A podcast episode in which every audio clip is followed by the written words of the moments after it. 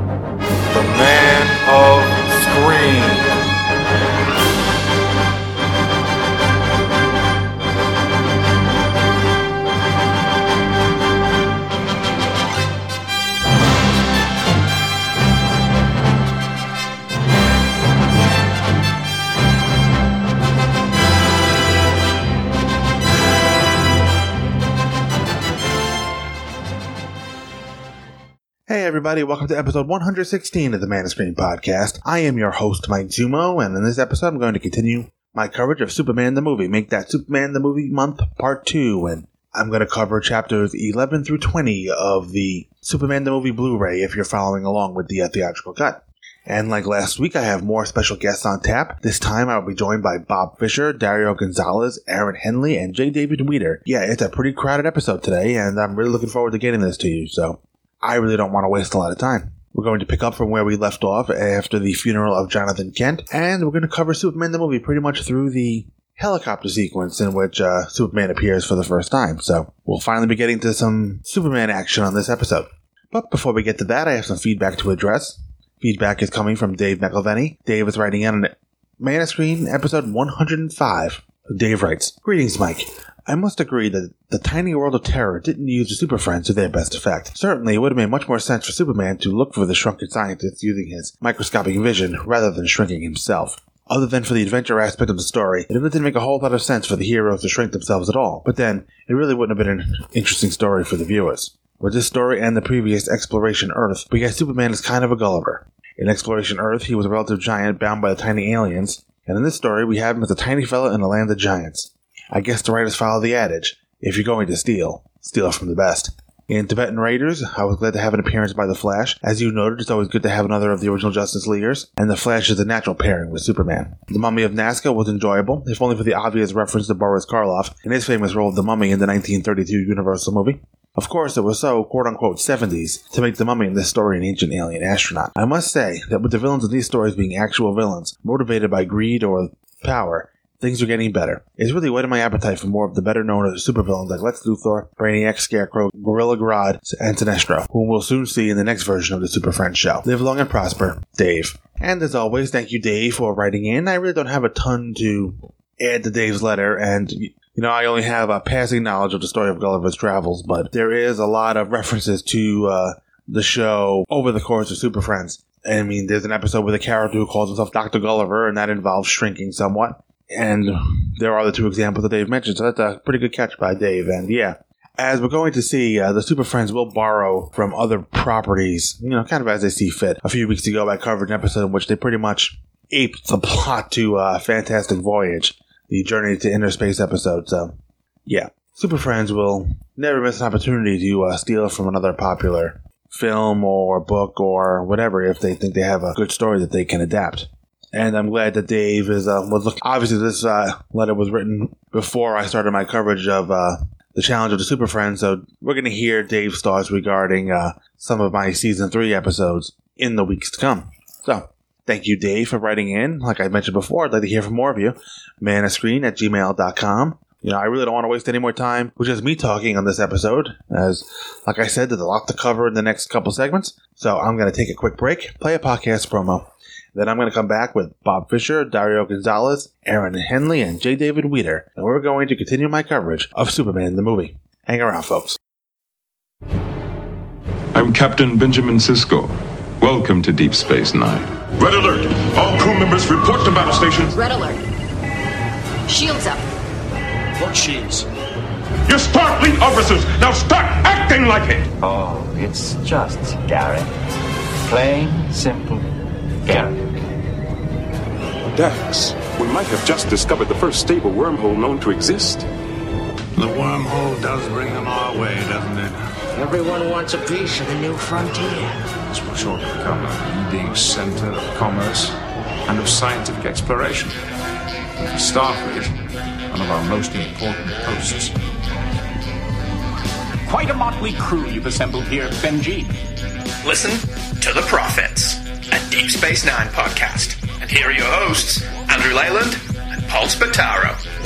Bloody hell. Oh, I love a woman in uniform. Only on TwoTrueFreaks.com. All right, welcome back, folks. Uh, as I mentioned before, we've got part two of Superman the Movie Month going on right now. And uh, we have a whole um, bevy of freaks in the house right now. I have the uh, former and current host of Superman Forever Radio. I have J. David Weter, but you can call him Dave, and Bob Fisher in the house. Hello. I have Aaron Henley, uh, both formerly and future host of Tangents Abound. Hello. And D- Dario Gonzalez, who uh, hosts Eat It and Beat It on on the network, Hello. along with uh, Chris Honeywell. How you guys doing tonight? We're doing great. Doing good, doing good. It's hot. Yeah, sure. It's hot. It's hot. Yeah. And you're getting two Superman Forever radio hosts for the price of one. So. Wait, are you getting paid for this? Oh, I twice thought nothing. you were getting paid. Nobody told me that. Twice nothing is still nothing, so don't worry about it, Dario. Oh, Yeah, fair enough. because you know that, Send it on PayPal, I that, swear. re- that residual freak money, boy. Somebody must have clicked on the Amazon link. All right, so uh, so so before we get started, let's go around the room a little bit. Uh, what are your origin stories uh, with? Uh, what's the first time you remember seeing uh, Superman the movie? Let's start with uh, Dario. We're gonna say Bob the last because Bob has the most interesting story. Oh, I'm sure. Uh, it's just one of those things that's, that's always been there. I, I'm pretty sure, absolutely sure that I that I know that I went and saw it when I was a when I was a kid with um, I think with my friends. My friend and his father took us because we were bombarded with the commercials and everything. And Superman was was you know uh, every time I would go camping or something, we'd pull over and my get a Superman comic book, and you know I, they would just keep them until they were just ratty and just I, you know I, they were just something that I had. And then uh, you know the movie came out, and I saw the movie, and I remember just just loving it, but.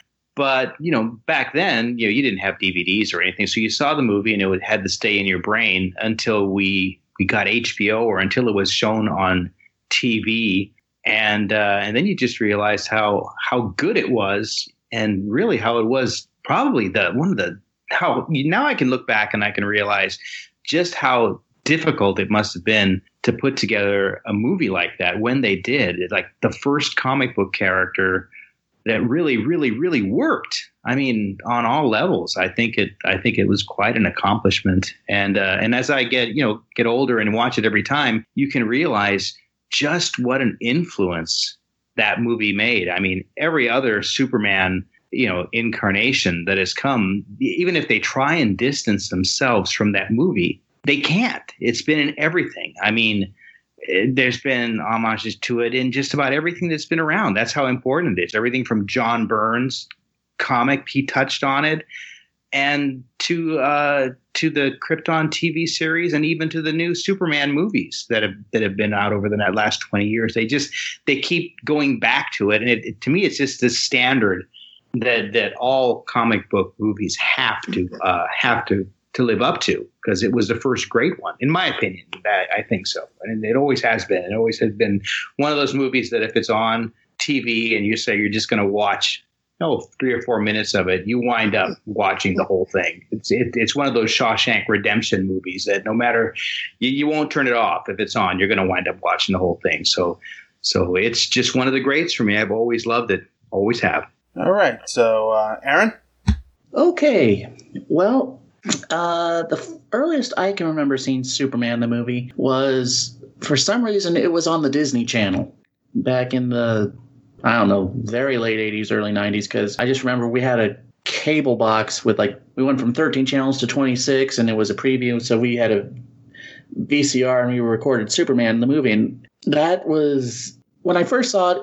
I enjoyed it. I mean, it's Superman. It, it, it's, it's the, but I really didn't think about just how good a movie it is until I recently just pulled it out again to, you know, prep for the show, and I was like, yeah, for the time, this was a movie that pushed boundaries. And I may have some opinions that uh, could be viewed negatively, actually. Um, for, for as many things as I don't like about Man of Steel, I have to say their version of Krypton was at least more visually appealing than what we got in Richard Donner's in in, in the '78 movie. You, you may now get your pitchforks.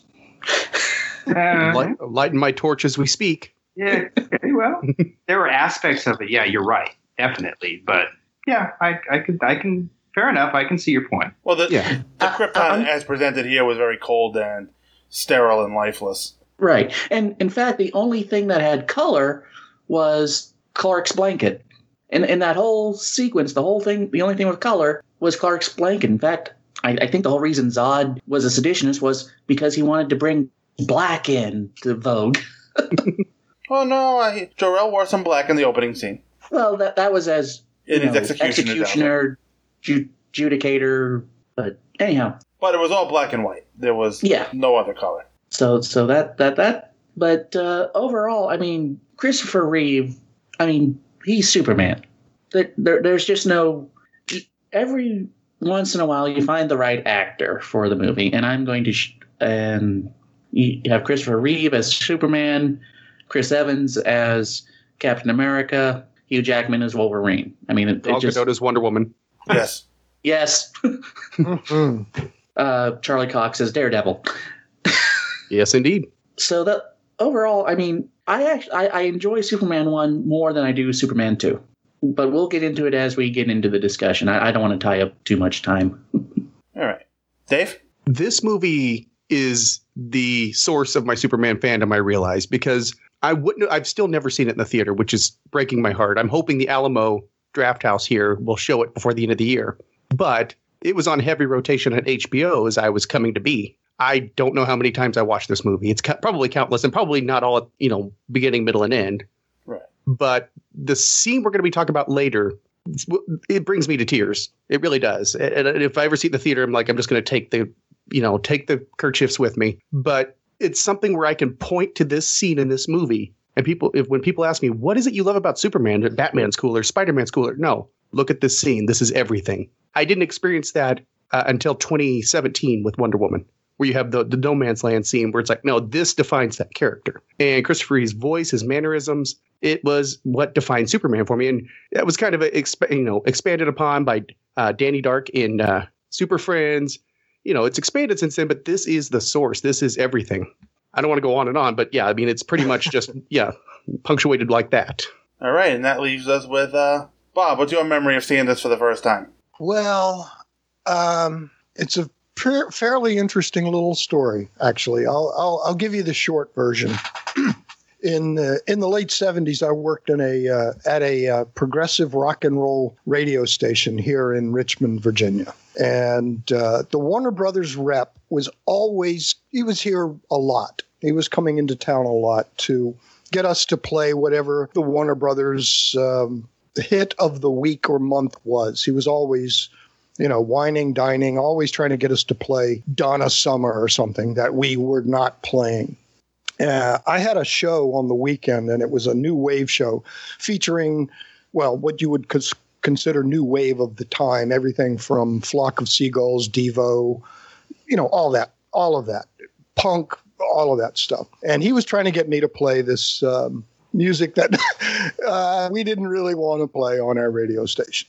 And then, you know, there was a lot of ads and stuff about the movie. And I said, I'll tell you what, get me a couple of tickets to the movie coming out and uh, I'll see what I can do. That's the way I kind of remember this happening. And then he shows up uh, a few weeks later and he said, uh, I got you three tickets. I couldn't get four. I got you three, and I couldn't get you anything here in Richmond. Do you mind driving up to Washington, D.C. to watch the movie?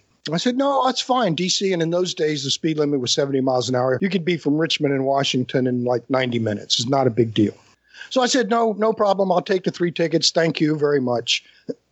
and um, so came that time. We went to the movie. My wife, I was dating her at the time. We weren't married. And uh, her little brother and uh, we drove up to Washington. And I thought, wow, something's going on here. This is kind of weird. The traffic was crazy. I thought, what is going on? There's something crazy going, must be going on in town. Maybe the, I don't know what's going on. It was spotlights, you know, and lots of stuff. So we finally get to the theater, and I thought, wow, this is a beautiful theater, and there's a lot of people here. This is kind of like a big deal. I had no idea. I thought, wow, this is really cool. So we went in and watched the movie, and it was a beautiful, beautiful, beautiful theater, and and um, in Washington D.C. And it was the kind of thing when you watch this movie, uh, I, I, just got a chill. Honestly, I, I, it's it's hundred degrees in this room, and I just got a chill mm. thinking about certain scenes and things that happened in this movie. The crowd was so into this movie, an absolutely packed house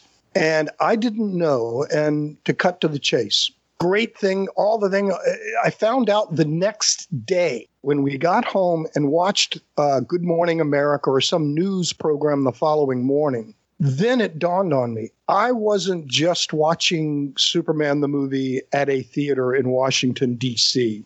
In the balcony behind me over my head was Jimmy Carter and his daughter Amy we were at the DC premiere of the Superman the movie. It had only been shown one other time in Los Angeles, and now it was opening in DC. And I was one of the first thousand people to see it in Washington, D.C., with Jimmy Carter and the President of the United States when it meant something then. And it was very, you know, I can't, I, we didn't know until the next day. And I'm watching, I'm like, Kim, uh, the president was there. Last, We were at the, oh my God. And then we got all these chills again. So uh, you just can't imagine what it was like seeing the movie there in that crowd. Uh, and everybody was into it. Everybody was into it. And just that one scene after the 12 years in the fortress, when Chris flies towards the camera, kind of waves, and then flies, you know, does the bank off a cheer. People stood and cheered. And that was just the beginning. And then when we get to the scene we're going to talk about later, but uh, yeah, it was a pretty spectacular way to to see Superman the movie. To this day, I keep thinking, well, maybe it's my favorite movie of all time because of that. No, no, it's my favorite movie because it's a damn good movie about my favorite character of all time. And uh, it, it is like some of you have already said, it's the template. There were other movies before this, and there were other things, but this is an almost perfect superhero movie. I've got complaints with it, and some of it ages better than other parts of it. But uh, uh, I can watch this movie. I can put it. I've seen it uh, countless. No, I can't count. I literally cannot count the number of times I've seen the movie. I know the dialogue. Somebody could probably right now say something, and I would tell you the scene and the dialogue and who wrote it and all that stuff. I know way too much information about this movie. So but that I think was a pretty fun way to see it for the first time in the theater. I, I also uh, when it it opened a week later in Richmond, by the way, and uh, uh, we went to see Kim and I went to see it probably.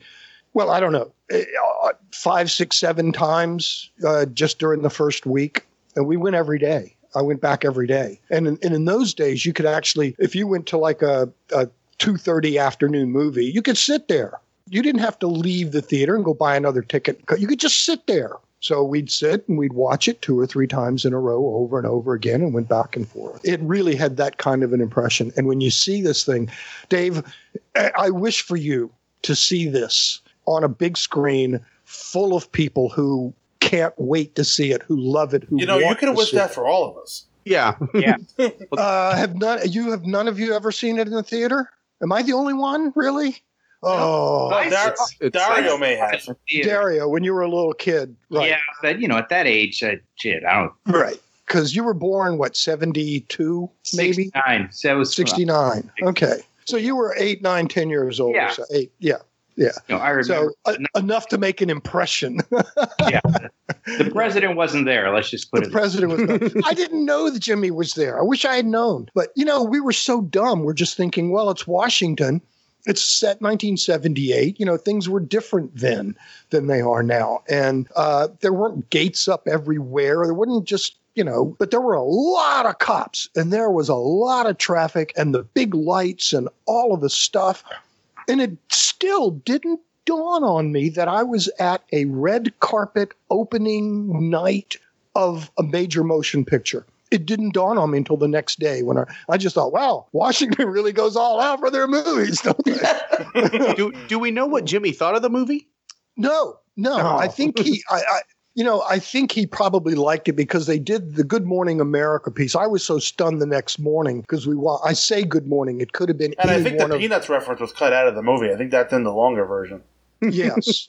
Yeah, well, you know, the, the, the, I say it was Good Morning. It could have been any of those morning talk shows, NBC, ABC, CBS, whatever. It could have been any one of those three. And they talked about it being the opening, and they showed the president there in his seat, you know, in the balcony in a box seat with uh, his daughter and her friend. I forgot Amy's little friend, but but you know, that was pretty spectacular. It would have been cool to know he was there at the time. Hey, Prez. Yeah, you gotta gone, gone right on up there. him. Yeah. But uh, I did shake Jimmy Carter's hand at his. I was at his inauguration two years earlier. Uh, at the one of the, they had three ballroom dances, you know, inaugural dance, whatever. And a friend of mine uh, uh, had a couple of tickets, and he said, "You want to go to the inaugural?" I said, "Sure." And he said, "Go, okay, go rent a tux."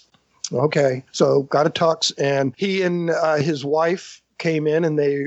I was right at the velvet red line. I held my hand out. He shook it and just kept on walking. You didn't know he was going to be there. Uh, yeah, we knew he was going to make an appearance at some point. Yes, but there were three balls, so he and his wife show up. They do a couple of dances and talk to the crowd a few minutes, and then left. But we happened to be right there at the velvet rope inside when he came in. So when they pushed us back, I was right at the rope and just held my hand out over the rope, and he shook it. And uh, I'm not sure we made eye contact. It was kind of like uh, you've seen them how they all do those little things. you know. Right. So he just kind of shook my hand and kept on walking. But uh, this swollen hand shook the hand of a president. And then it got stung by bees. and then it got stung by bees. Yes. Well, it's okay. I needed to wash it anyway. that was a joke about not washing my hand for 35, 40 years. Right. Oh, yeah, 40 years. Wow. A long time. Wow. As the movie will turn 40 at the end of this year. It premiered in the winter, as I recall, right? Yeah. Yeah. Uh, but it's it's a it was a fun night and it was a fun way to watch it and yeah everyone should I hope they see it so Alamo and a lot of the people are doing it uh, um, I'm hoping it comes to Richmond we have a, a I don't know what they call them well the theater's name is the Byrd Theater and it's a beautiful theater here in Richmond but they show discount movies you know five dollar tickets and uh, we went to see Beatles Magical Mystery Tour, not Magical Mystery Tour, uh, Yellow Submarine last weekend and uh, remastered. It was absolutely beautiful. So um, I hope everybody gets a chance to see this movie in a theater with people who are ready to to scream at the right places and cheer and. and Well, so far, Alamo's done well at getting my favorite movies out. We we had a screening of Back to the Future, an actual 35 millimeter print, Ooh. not just not just a Blu-ray on on the screen, which would have been fine. But yeah, they've they've been knocking it out of the park with that. It's just got one more you need to get in there. Yeah. Yeah. They'll do it. Well, I'm positive they'll do it. I know they're going to do it. And I live in a no man's land. What did was there an earthquake and then a, a plague or? Uh, plague first, earthquake, and then we were disavowed by the U.S. government. Oh well. Simian, Simian overlords. Yeah. Yeah, don't Yeah. take that too hard about being disavowed by the U.S. government. I wouldn't take that too personally right now. well, Mike, let me turn the tables since we've all said how we saw this movie for the first time.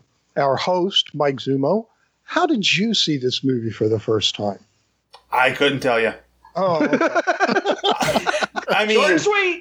well, move on. I I mean, honestly, I, it was it came out two years before I was born. So it's just always been there. Yeah. It's all yeah. That the first three really. It is alleged.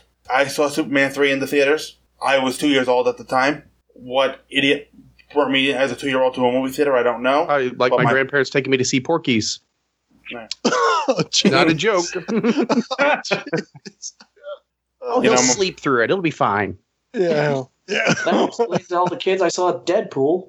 yeah, both, both both my parents say at, at two years old, my dad took me to see Superman three and Return of the Jedi. I have no memory of either. Hmm, right. The first one I remember seeing in the theater was Superman four. Same Do here. you want to remember that? Hmm. It was the first time. Well, I was six. It was the first time. It, it was the first time I was seeing Superman on the big screen. So That was Superman 4. yeah, And it's Christopher Reeve on the big screen. We can, we can't fault that. so. Right. It's So- still, yeah, exactly. Listen, if that, mu- if the memory is better than the movie. Right, if the if they had had money, that would have been an entirely different movie and a better Mhm. movie. And maybe I wouldn't have gotten yelled at by, or not yelled at, but you know, talked to by an usher. That was me, actually. You're making a lot of noise. Uh, no, I, I I said a profanity, and no joke. I- Ooh. the, it's the repair the Great Wall scene where I'm like, no, it's bull. You know, No, it really fair. Repair the Great Wall Vision. Yeah, Right. No, but yeah, what- that what- was bullshit. It's back when they actually had ushers at the little flashlight things that they would guide airplanes Right. in with. Did he have the little hat on? Yep, I don't think he had a hat on. No, he just Yeah. he had the vest. well, what we had was we had one of those giant uh, VCRs. VCRs, you know, one of those early VCRs that you had to uh, have an, an engineering degree to operate. Mm-hmm. But so I don't know how my dad got a hold of these things, but we had the uh, I think it was the 1980 or 1981 home video release, the uh, the big red clamshell. Mm-hmm. I don't know, they got a picture if anybody doesn't know what I'm talking about, but it's basically a red, uh, kind of a red outline on a plastic box, kind of thing you can murder somebody with because the kill a edges because the edges are so sharp. I probably got numerous paper cuts all, off of it all the time. But my, my dad actually he still has them in his in his living room at home. But he had the first two filmed in, in that format on uh, VHS. So I was always you know wa- watching them that way. I, so it wasn't my favorite at first Mm-hmm. because honestly, when you're a kid and you're three, four, five, six, you just want to get to Superman. Mm-hmm. You know, so I think when I was a kid, Superman 2 was my favorite. But obviously, as I got older, I came to appreciate the first movie a lot, a lot more because of just, just because of everything that went into making it and how epic it truly is. I did, probably didn't have as much of an appreciation for that then as I do now.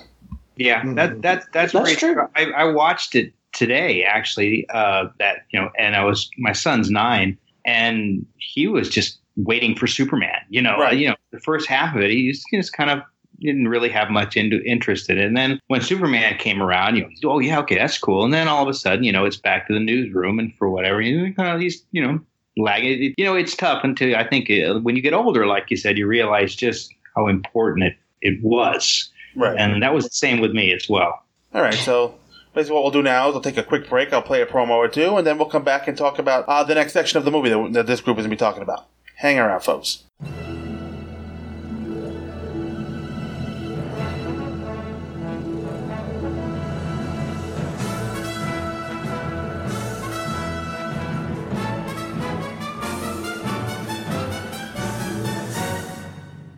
My name is Bob Fisher, and I'm the host of the Superman Forever radio podcast. On the Superman Forever radio podcast, I talk about Superman from 1938 to present day.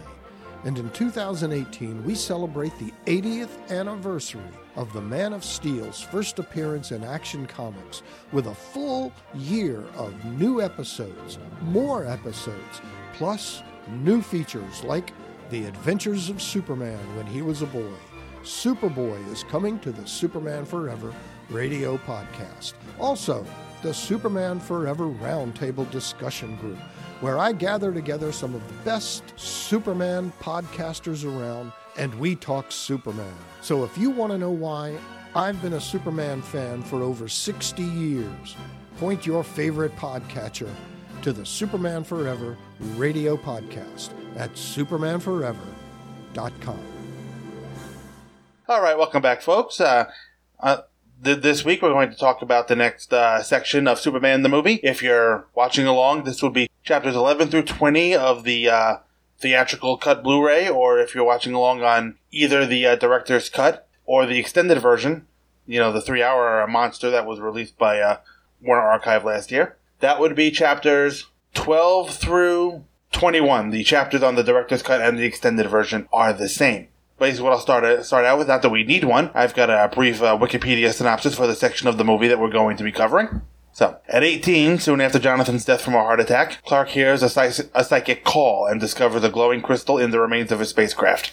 It compels him to travel to the Arctic, where it builds the Fortress of Solitude. Inside, a hologram of Jor-El expl- explains Clark's true origins, and after 12 years of further educating him on his powers and his reason for being sent to Earth, he leaves the fortress wearing a blue and red suit with the House of El family crest on his chest, and becomes a reporter at the Daily Planet in Metropolis. He meets and develops an unrequited romantic attraction to co-worker Lois Lane, Lois becomes involved in a helicopter accident where conventional means of rescue are impossible, requiring Clark to use his powers in public for the first time to save her, to the astonishment of the crowd gathered below. Well, it leaves out a few things, namely Lex Luthor, but, but we'll get to that. The greatest criminal mind of our time? Of our time. Of our time. So, what do, overall, what do you guys think of uh, this segment of the movie? It's one of the probably more important uh, segments of uh, of the film. It's easily my favorite. Easily. Mm-hmm. I uh, I didn't know, you know, I, I seen the movie, but I said, okay, well, I wonder what, what, what's, you know, I knew, I didn't exactly remember what was going to happen in this particular scene. And after I watched it today, I was like, damn, this is this, this, this is the part of the movie that lets you know everything. I mean, it introduces all the characters, uh, anyone you're going to need to, to know. Uh, it's all there. It was, it, and I, I, um, think it was Bob that had mentioned that, that you get teary eyed and and you damn it if you don't you don't you really do it really Chills. chills yeah when I got chills. when jonathan is is has a heart attack when he grabs his hand and he goes oh no Right. you you can tell that that that to me is, is easily the most powerful part i think of that movie right there I don't know what you're here for, son, but I know you're here for a reason. It's not to Not- score touchdowns. Not No, it is not. It is score definitely not to score touchdowns. John. It is uh, to wake up in the morning to a very staticky radio and to uh, something uh, whining from the barn. My wife blew my mind because I, for some reason, I don't question this movie as much as I, I have just because of its place in my childhood. But she asked the question, why did the crystal call to Clark then? I, I mean, I assume it's because he's come of age or that the crystal knows he's he's seeking something now, as set up by the previous scene. But I had never thought about it. They're, they're, But what? Maybe the crystal somehow was attuned to to know it's time now or something. I, I I don't know. I've never thought that deeply into why the crystal calls him uh, when it does. Well, there, there's the line of dialogue saying, you know, here on your 18th year, you've, you know, come of age. So maybe it was just on a timer. when i was a kid i always wondered why the crystal was green Yeah, it's like, kryptonite. Yeah, it is. It is weird because even my that is kryptonite Even my wife doesn't know shit about it, she goes, "Isn't that going to kill him?" No, woman, you don't know what you're talking about. He goes, "No, it, it's it's green. Doesn't that green kill him?" No, obviously this is a safe green. Simple. Again, uh, again, other than the red and blue blankets, the uh, only uh, the only color on Krypton. Yep. Yeah. Well, actually, the reason I'm looking at the the uh, Matty Collector doll of Christopher Reeve that does have the little crystal stand. If it wasn't green, you wouldn't be able to see it. Literally, would not be able to see it. He wouldn't know which was which. Exactly. You know, he'd get in the wrong one in there all the time. You know, shit, this is the wrong crystal. God damn it. I got some Kryptonian porn. yeah. Lex Luthor just stop, stops by, switches it out with a piece of kryptonite. Clark goes in to talk to his dad and dies. End of movie. Oh, by the Yeah. way, Clark, this color will kill you. So don't ever, Don't use this uh, one. don't use this one again, okay? Other than to talk to me. But uh, I just felt ba- bad for. Oh no, I'm, I'm mixing that up with Superman Returns. Never mind. Yeah, yeah, yeah. Don't do that, please. Well, I, I, I was thinking, oh yeah, and then he throws the ball, and the poor dog just runs and looks back at him. But no, that was, that was Superman Returns. Yep. If if uh, that dog could talk, its line would have been "You asshole." yeah. Oh yeah, I'm not Krypto. Which is So I something else I'd like to see in real live action. yeah. Krypto. Yeah. You know, Now, I do believe this might be the first on-screen interpretation that it has anything to do with the Kents keeping the rocket ship. I don't think on now as far as uh, Jor-El's uh, training goes. Did Jor-El train him? In, Bob, you, you're our Silver Age comic expert, and Dave too, I believe. I've read a lot of Was Silver he- Age. Did, Bob- was he Bob trained Redford. Did Jor By, El uh, did Jor El train like he does in this movie? in in the comics? Yeah. No, never. I didn't. So, But so that There starts were- here. there wait a minute. Yeah, I but say no, never.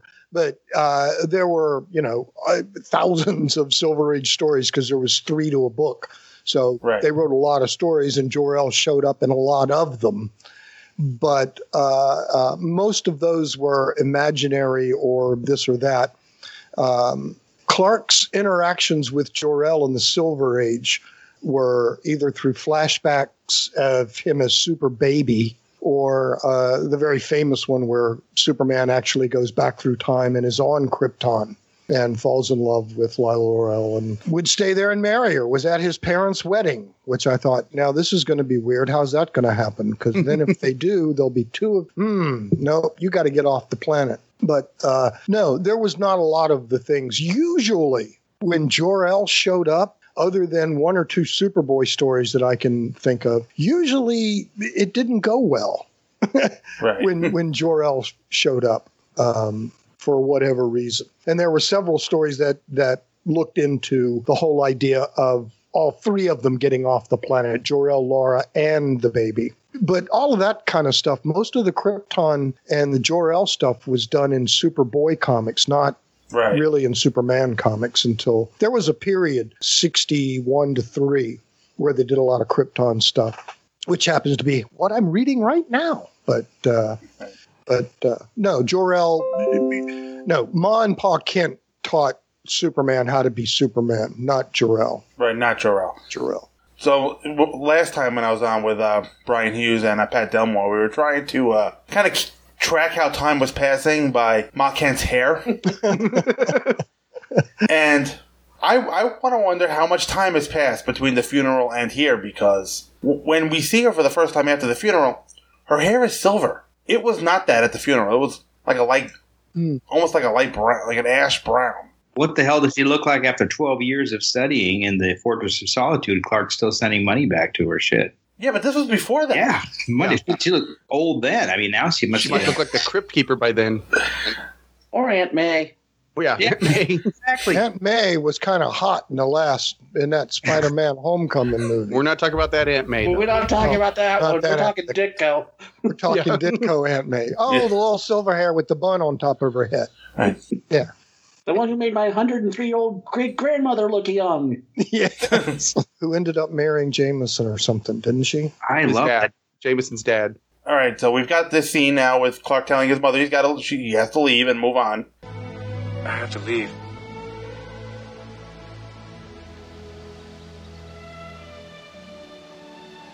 I knew this time would come. We both knew it from the day we found you.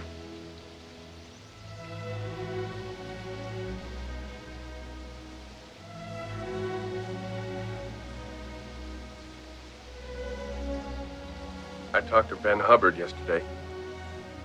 And he said that that he'd be happy to help out from now on.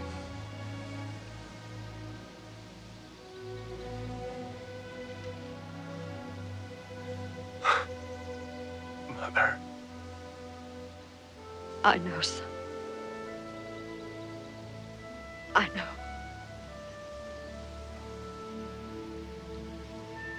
Do you know where you're headed? North.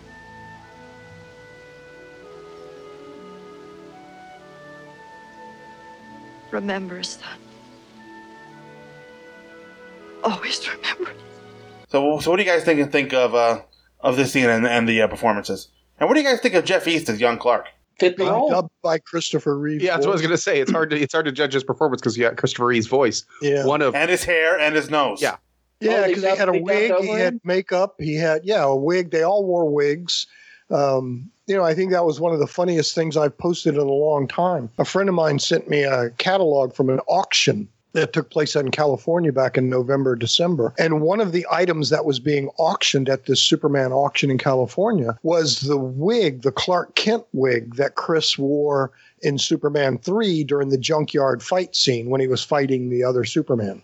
And it's the wig. And people were, what? Chris wore a wig? Yes, he wore a wig as Clark Kent. He wore a wig as Superman. That white thing on Jor-El on Marlon Brando's head. Yeah, that was a wig, people. They, it wasn't yeah, he doesn't real. have a spit curl. No, this is it's movies, people. It's magic. Full disclosure, I, I didn't know until about three years ago about the plastic uh, rubber nose. I, that's how I just I didn't know until I had heard someone mention. I said, "Really?" And then I went back and I, you know, my God, yeah, the guy's Yeah, wearing you- a. You, Wait, you wait, can't wait. unsee it. It looks like bad Yeah, now you're putty. right, David. Right, I yeah. can't see it. Whoa. Now it's there forever. What, what, what Well, rubber as a kid, due to the voice, I thought it was Christopher Reeve as a kid Yeah. because I Yeah. was fool- I was fooled by the voice. Who's rubber nose? The, the, the kid? On Jeff East on Easton. Jeff East rubber nose. Yeah, when he was Uh, playing young Clark Kent in the Oh. Now I've ruined it for you. Yes. Yeah. on the field. our our work is done here. Let's plan Because that, that- folks. We'll see you Some innocents died tonight. Oh, so sorry. along with But- the internet. And then they dubbed over his voice? Oh yeah. Yeah, it was Christopher Reeve talking. So poor uh, uh, Jeff. I mean, he. Poor Jeff East. I mean, he's there. He was basically a body double. yeah, he basically a body double because it, it's a ton of makeup, a fake wig, and Christopher Reeve doing the voice. Not the, The only voice thing is- Christopher Reeve does in this segment. And they also edited the voice, by the way. They they sped it up just slightly. They tweaked it so it would be a little higher pitched than. Well, I heard, I heard they voice. mixed East and, Re- and Reeve's voice a little bit. Oh, interesting. I had not read that, but I, I can go along with that. I'll go with that. The funny thing is, they probably could have gotten away if they did these scenes early enough. Mhm. They probably could have gotten away with skinny shit Christopher Reeve as teenage Clark. Yeah, skinny Clark. Yeah, right. yeah. Before he bulked up, they probably could have gotten away with him playing a teenage Before Clark. Lord Vader bulked him up.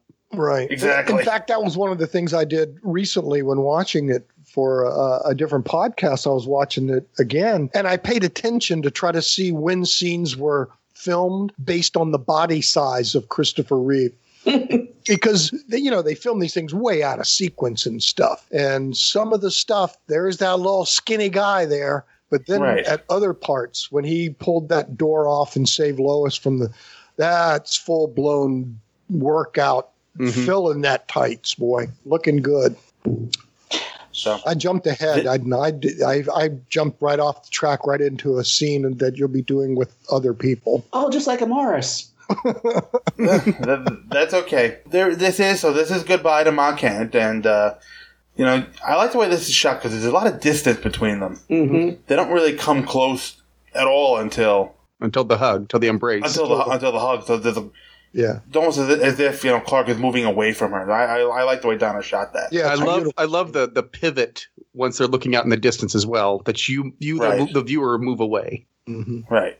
yeah i think get- most of the smallville scenes here in this are just beautiful they're really Mhm. beautiful I Uh, felt bad for the at the funeral. Only like I'm assuming those were the Hubbards. They're the only ones at the wait at the funeral. That's sad. I made Low me think of It's Superman by Tom De Haven. I, I just recently listened to the audio audio drama of it, and a lot of people didn't go to Jonathan's funeral because he was cantankerous and kind of a troublemaker. So Oh, hmm. I, I thought it it was a small crowd because it's a farm community and there just weren't that many people in Smallville. Right. And it was just a couple of the neighbors came. It wasn't, you know, that's another thing. They did change from the Silver Age. They went back, you know, in most of the Silver Age, the Kents weren't farmers. They were grocery store owners, general store. Oh, They owned a Yeah. general store in Smallville and lived in the suburbs just outside of downtown off of Main Street. Uh, right. Well, this movie did bring a lot of the older classic stuff back because they were still grocery store owners at the time in the comics, as I recall. yes. Yeah. And I bel and it, we're going to see this later when Clark goes to the Daily Planet. I believe it in the comics at the time he was still at GBS. Yes. In the Bronze Age, in the 78, he was at GBS. He was not back. When did he go back to the planet? I think just before the reboot is when he, sometime in early 80s. as I he say, went- 83, 84. Yeah, that's what I was thinking. Sometime there, and he went back to being a, a reporter at the Planet. But yeah, in the late seventies now, he's a, a TV anchor guy, and um, that explains that coloring book I bought. yeah, there's there's uh, yeah yeah topic for another discussion. So, as we mentioned, most of Jeff East's performance was lost because I'm pretty sure he performed the lines on set. Yes. You know, it's kind of like you know Dave, with, when David Prowse in Star Wars was doing Vader's lines and all got overdubbed by James Earl Jones. Right. Same thing here. Right. Except in this one, you can see his lips move. Right. Yeah. Darth Vader, there's not a whole lot of lips moving there. So And no rubber nose.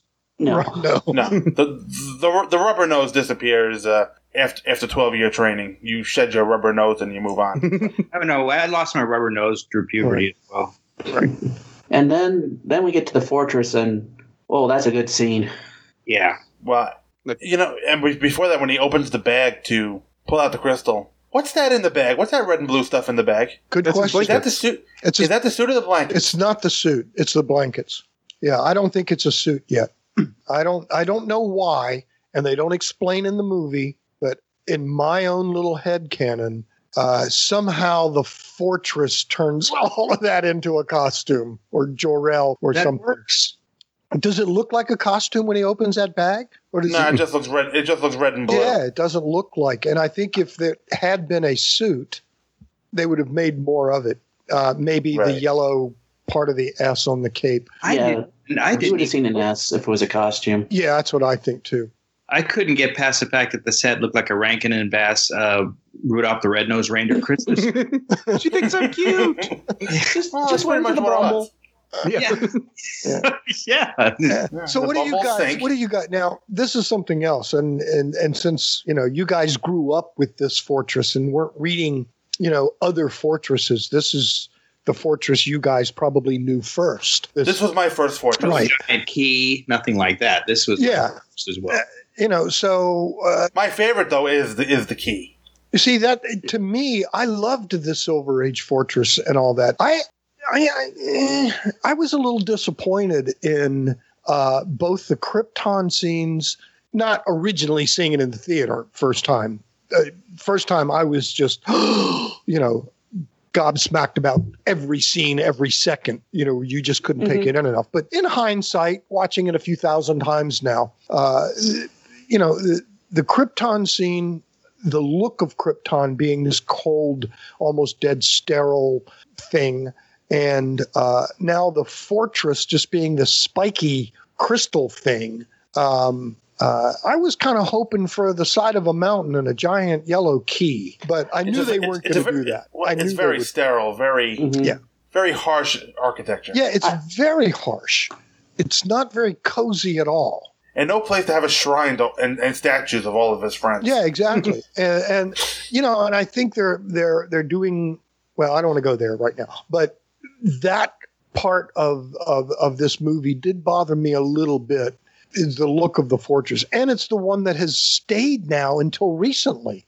This has been the fortress look from this moment on. When we see the fortress built right there in this scene, from this moment on, even in the comics after that point, and movies and anywhere else they showed it, this is the fortress, this sterile, cold, crystalline uh, fortress.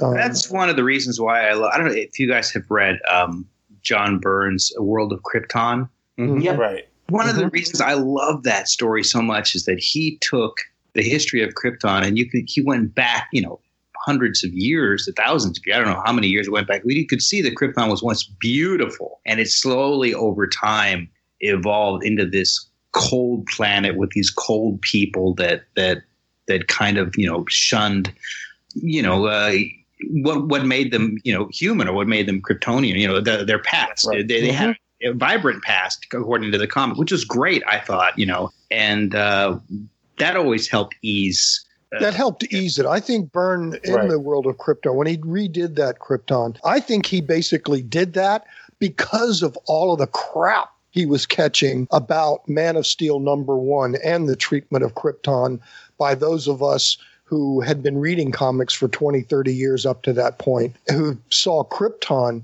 as a you know a science fiction futuristic utopia that you were sad to see it explode. John Byrne's Krypton, I couldn't wait for that damn planet to blow up. and I think that's what John Byrne wanted. And probably, and I think he wanted Krypton to be a place that people, you know, either wanted it to blow up or didn't care that it did. Right. And I think we've unfortunately are going back to that, where the Kryptonian society was not a futuristic utopian, potentially utopian what Earth could be.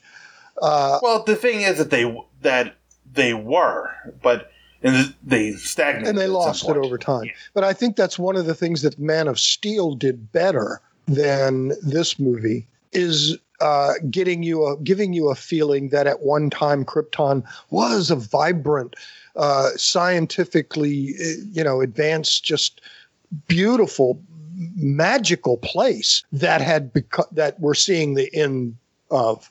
Uh, I I think Man of Steel did that better. Now, granted, they had you know what thirty five years to uh, to to think about it and and work on it. And for the time, the opening scenes of seeing Krypton in the camera and the way the sun and the, all those special effects for this movie in 1978, you were you were literally gobsmacked. You were thought, oh my God, that's a whole other planet. That's amazing what they're doing. I do have And- one. Yeah. I do have one question though. The, it, 1978. We've had Star Trek. We've had Star Not the Wars. movie. Why are why is Krypton such a blurry, out of focus planet? You wouldn't have Star Trek till the next year, which would build Yeah. off of these. But yeah, Yeah. Star Wars is a very valid point. Yeah. Uh, when when Alderaan blew up, I could see continents. And they also had uh, they used two different cameras and models for Krypton. Uh, some of the best scenes is when it finally does explode and you see all the little people falling. Oh, I love it. Yeah, that's a great that's a great scene there when all the people are falling and it's all tinted. Those guys had it coming. Yeah. Yeah, it's wrong. Well, yeah, and planet needed to blow up too, but uh, uh, just to shut Brando up for God's sake. It didn't shut up. He came. I know.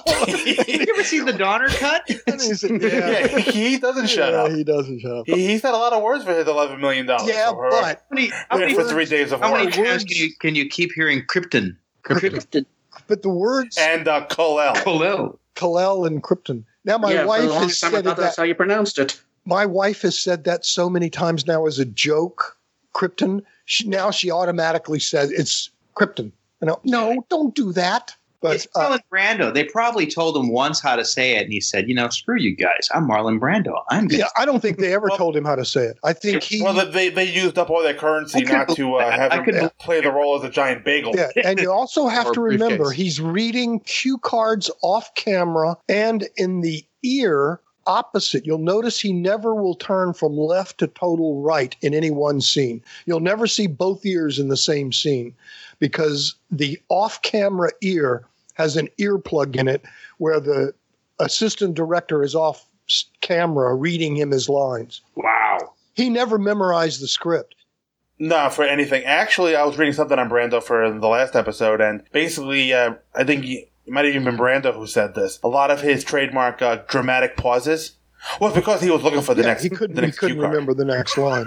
And he was famous for it in Godfather, where he just went up totally in his lines, where there's supposed to be this huge monologue. But because of the way he just sat there and scaring people, staring in the camera, they left it and just said, "We can we can get rid of that." That was what we needed because can, I can believe Right. that. yeah, and you know, I, I make fun of Brando in this movie and his wig and, and all the stuff, but he is one of my top five favorite actors of all time. This I will make fun of Brando, but he was absolutely a brilliant, brilliant actor in his time, and uh, I will defend him. And and in the Donner cut, I'll have to. I just recently watched a few weeks ago the Donner cut for the 1st time. I'd never seen the Donner cut. and Finally broke down and watched it, and the Brando extra Brando stuff in the fortress really added quite a bit to the story. Mm-hmm. It really made people you get now you understand. Oh, that's why. he did- So you know, uh, I know they catch a lot of crap for what they cut. Some of the stuff should have been cut. It was ridiculous stuff that they put in there, but and they they they made the right decision cutting those those scenes out. But some of this Brando stuff probably should have been left in. That's really all the only thing from the Donner cut that I wanted. You don't want Superman with sweat stains under no. No. Can't with Agreed. underneath- Agreed. Yeah, I also think it's funny, and somebody mentioned this to me the other not too long ago. In in the scene uh, where Christopher Reeve, after Lois is dead, and he does that pause and then looks up to the sky and opens his mouth wide and screams. You can see his fillings on high def. Why would Superman have fillings in his teeth? Uh, it's some rubble just left from when he was holding the train. Yeah. Oh, There you go. okay. Just some dirt got in there. It's not really fillings. Okay, gotcha. I, I kind of derailed us again. That's okay. We're at this fortress that now uh, that you know was built in a rather amazing sequence for 1978. Yes. And you know what? And this is really not a fault of the movie. We just can't get away from this fortress. The creators that have come after this just can't let go of this Can't movie. let go of it. And as much as I, I love this movie, I'm ready to move on. I'm ready to for the current creators to move on from it Mm-hmm. and and do their own thing. Yeah. It doesn't even have to be a giant key. I mean, I like when they did. They had the tesseract. Right. Um, right. Different. doesn't have to have the giant key, but I think it needs to be more of a of a of a place that has rooms and and chambers and it has to be a thing, you know. It has- it has to be somewhat hospitable. It has to be. Yes. Damn it. Yes.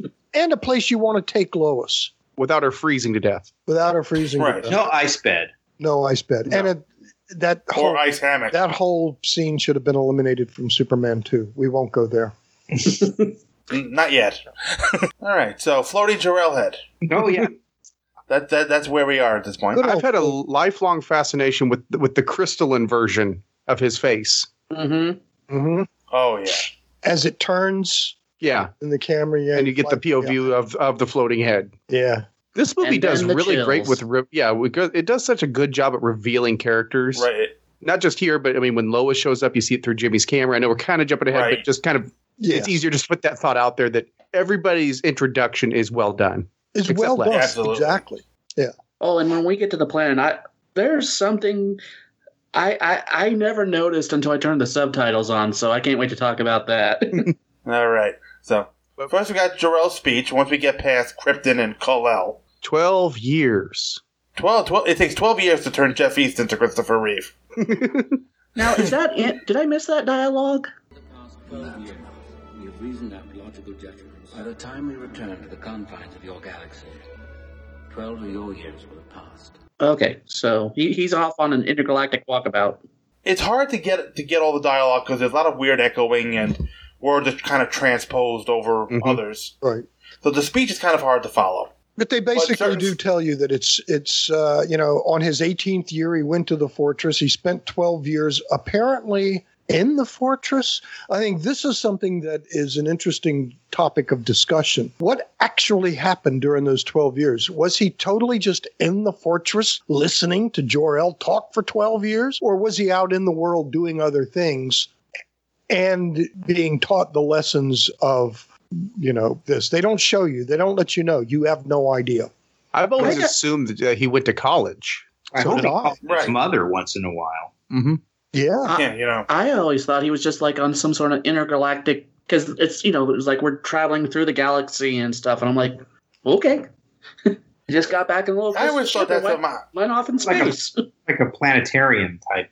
deal. Yeah, like a, Right, or a you know, VR. He, he, he got he got to look at a bunch of weird uh, spacey looking things. But Stop by saw You know, a in girl this- named Max and went, huh? I wouldn't mind having. I, I might stop by here later. interesting all right, but certain phrases do stand out. The big one. It is forbidden for you to interfere with human history. Rather let your leadership stir others too. Okay, doesn't his very existence alter the path of hu- Ye- interfere yes. with human Yes. history? yes I think he's talking So about he- more in the in the big uh, scheme of things. Well, also it seems like um, later because when I was I, I kept watching when he comes back and Jor El goes, "So you have revealed yourself to the world, so be it." I think Jor El's original plan was Clark, was Superman to you know do all his super stuff, but um, you know moving at super In speed, so secret. they were just at you know accidents that never happened. Oh, I wonder if that's been. I, But that's I the bet that's where this happened during the twelve years that he was doing these things. That's why he so instinctively does the shirt rip. right Right. so because he, that was in the donner cut the extra dialogue that Oh, yeah, line that's what you watched. just said Yeah, that was in the in the director's cut. yeah because in the in the regular cut you don't hear Jor-El tell him about it. You have no, as far as we know, He does the fortress. Twelve years past of Jor El talking to him, and then he flies towards the camera. Right. All right. So there's, there's a few more phrases before we fly toward the camera. Live as one of them, Kal-El. To discover where your strength and your power are needed. But always hold in your heart the pride of your special heritage. So that basically says have your secret identity, but hold in your heart your special heritage. Now here's the big one. They can be a great people, Kal-El. They wish to be. They only lack the light to show the way. For this reason, above all, their capacity for good. I have sent them you, my only son. Space Jesus. Space Jesus. Yeah. Space. well, that's, just to add to that, I mean, if he was 18 when he went in, 12 years past, he's also 30 years old, which is when Jesus started his. Yeah. Well, and, and that When contradicts Jesus started his mission, yeah. Yeah. And that contradicts what Jor-El later said when you know when he first gets into the fortress. I will have been dead for many thousands of year, years. so how did he know don't, anything don't, about don't, humanity? don't, don't, don't. There's wormholes Don't. involved. Don't, don't, don't, try, don't try to unpack that. It doesn't go anywhere good. Yeah. Yeah. Uh, do we like Space Jesus? Do we like everybody being that Superman being a, an icon for Jesus? Do we like that? No, it's insulting to No, Sie- I- Siegel and Shuster, who were who were Jewish, and Superman was built off a Moses allegory. Right. Thank you. I agree. Thank you. I, I- I heard this term uh, on on another podcast. too. I don't know if any of you guys listened to uh, Zaki Hassan, Yep. Zaki. Mm-hmm. where he he talked to Mark Hughes about Superman for the 80th anniversary, and they they coined a phrase that I found very interesting: Old Testament Superman and New Testament Superman. Mm-hmm. This is kind of the beginning of New Testament Superman. This is the I think. beginning of New Testament Superman. Absolutely. Absolutely. This is And man, Jesus. oh, I'm sorry, Bob. I'm sorry. Yeah. Well, it's just it is kind of one of my pet peeves is that I think it, you know, I think it demeans both of them. It does. It, it demeans the the religions. Yes. And uh, the thing that really bothers me about it is that the thing that makes there's two things really. That Bryan Singer and Zack Snyder couldn't get away couldn't get away from it. Well, yeah, I don't. Bryan Singer, I don't know where his head was, but Zack Snyder should have known better. But he doubled down on it. Boy, did he did. Even to the poses and the dialogue and everything else. But uh, the thing that bothers me a little bit about it is that first off, Jor-El saying those lines for these reasons I send them you. My only son to show them the light. Bullshit. He sent him here because Earth gave him the best possibility of survival.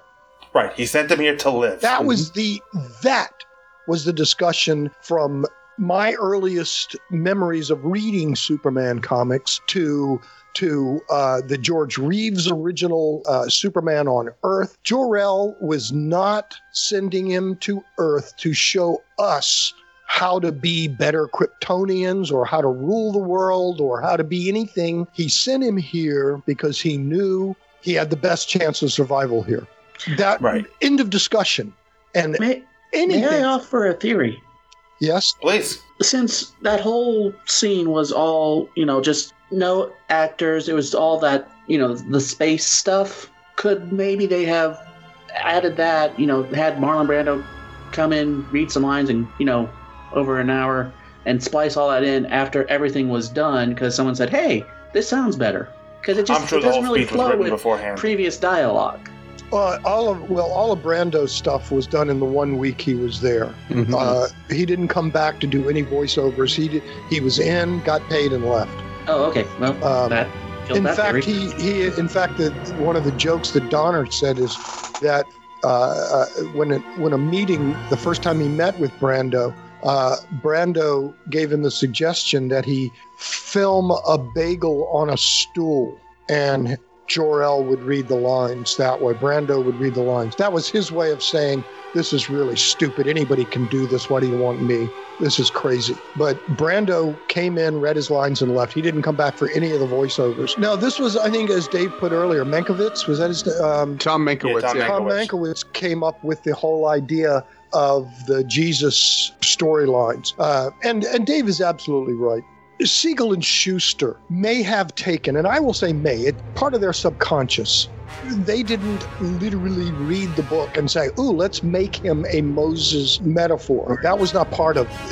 There's not much Moses in those early action comic no, stories. no, just the mere thought. Actually, they're very naive. But actually. Samson and Hercules and, and the Golem Yeah, and from Jewish. a lot of that. Yeah, all of yes, all of that stuff is there. The thing that I appreciate about the way Superman was written prior to this and then prior to Byrne was the fact that if for example, you're a Christian person and you're you have a lot of belief and you're well read in the Bible and stuff. If just the mere fact that oh, hey, they're putting their little baby into a rocket to send him off so he can have a better life, that's the same thing Moses' mother did because they were coming after the firstborn children. She wanted to save her son. She wasn't thinking he will grow up to be Moses.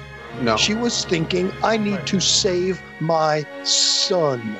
I was watching this documentary once. I couldn't tell you what it was, but this guy was talking about how he wanted to do basically a class on like comic book superheroes, hmm.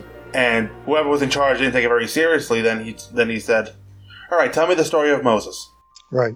Mm-hmm. A boy sent away, blah blah blah. Then tell me the story of Superman." And the guy's like, "Oh, Oh.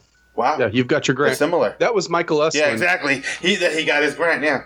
But you Michael see, Uslan, that's I think that was Secret Origin of the DC Comics documentary, I believe. exactly. Oh, that what that was? I and think you so. see, and you see that I don't mind if you, as a viewer, draw from it because there is some sort of subtle similarity to it. But when you have an alien on a planet that is a thousand light years away saying and reading and quoting New Testament scripture, okay, you've taken me right out of the movie. This I- is no right. longer about an alien. Now you're preaching to me. Now you're adding layers of something that had you not had Jor-El say that, I may have come to that conclusion myself because mm-hmm. maybe I'm a Christian, maybe I see the similarities, but to have Jor-El actually say, I send them there to show them the light. And then Zack Snyder does the same thing. They're a good people. They only need something to show them the way. I think you're right. I think he just wanted to save his life. John Byrne hit on it in his uh, Right. interpretation, where Lara even said, "Well, they're savages. Perhaps he will rule them."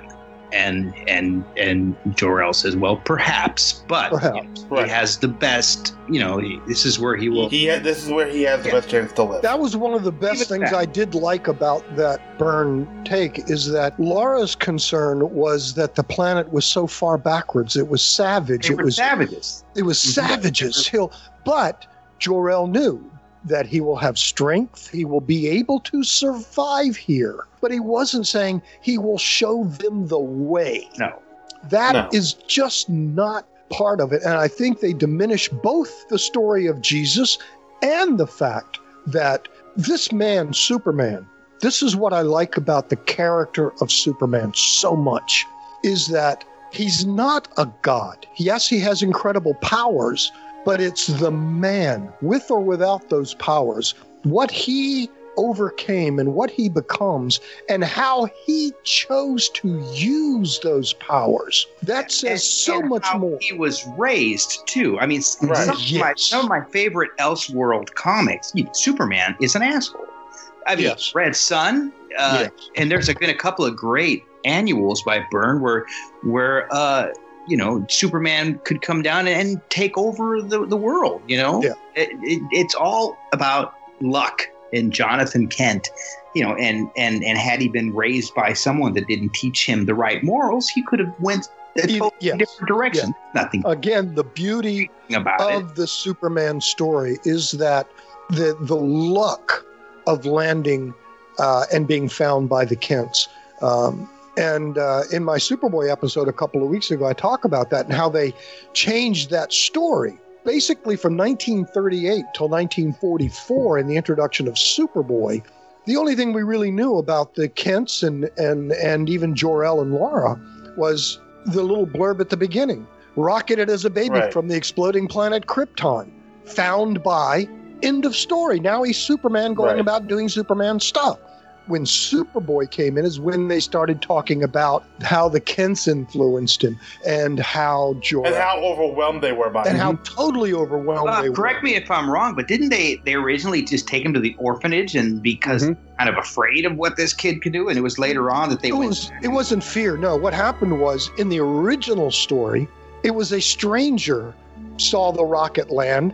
Oh, there's a baby. He took it to the orphanage, and the Kents later went back and adopted him. They reconned that later that the stranger wasn't a stranger. It was actually Jonathan that found him, took him to the orphanage, and then Martha said, "Well, let's go get him."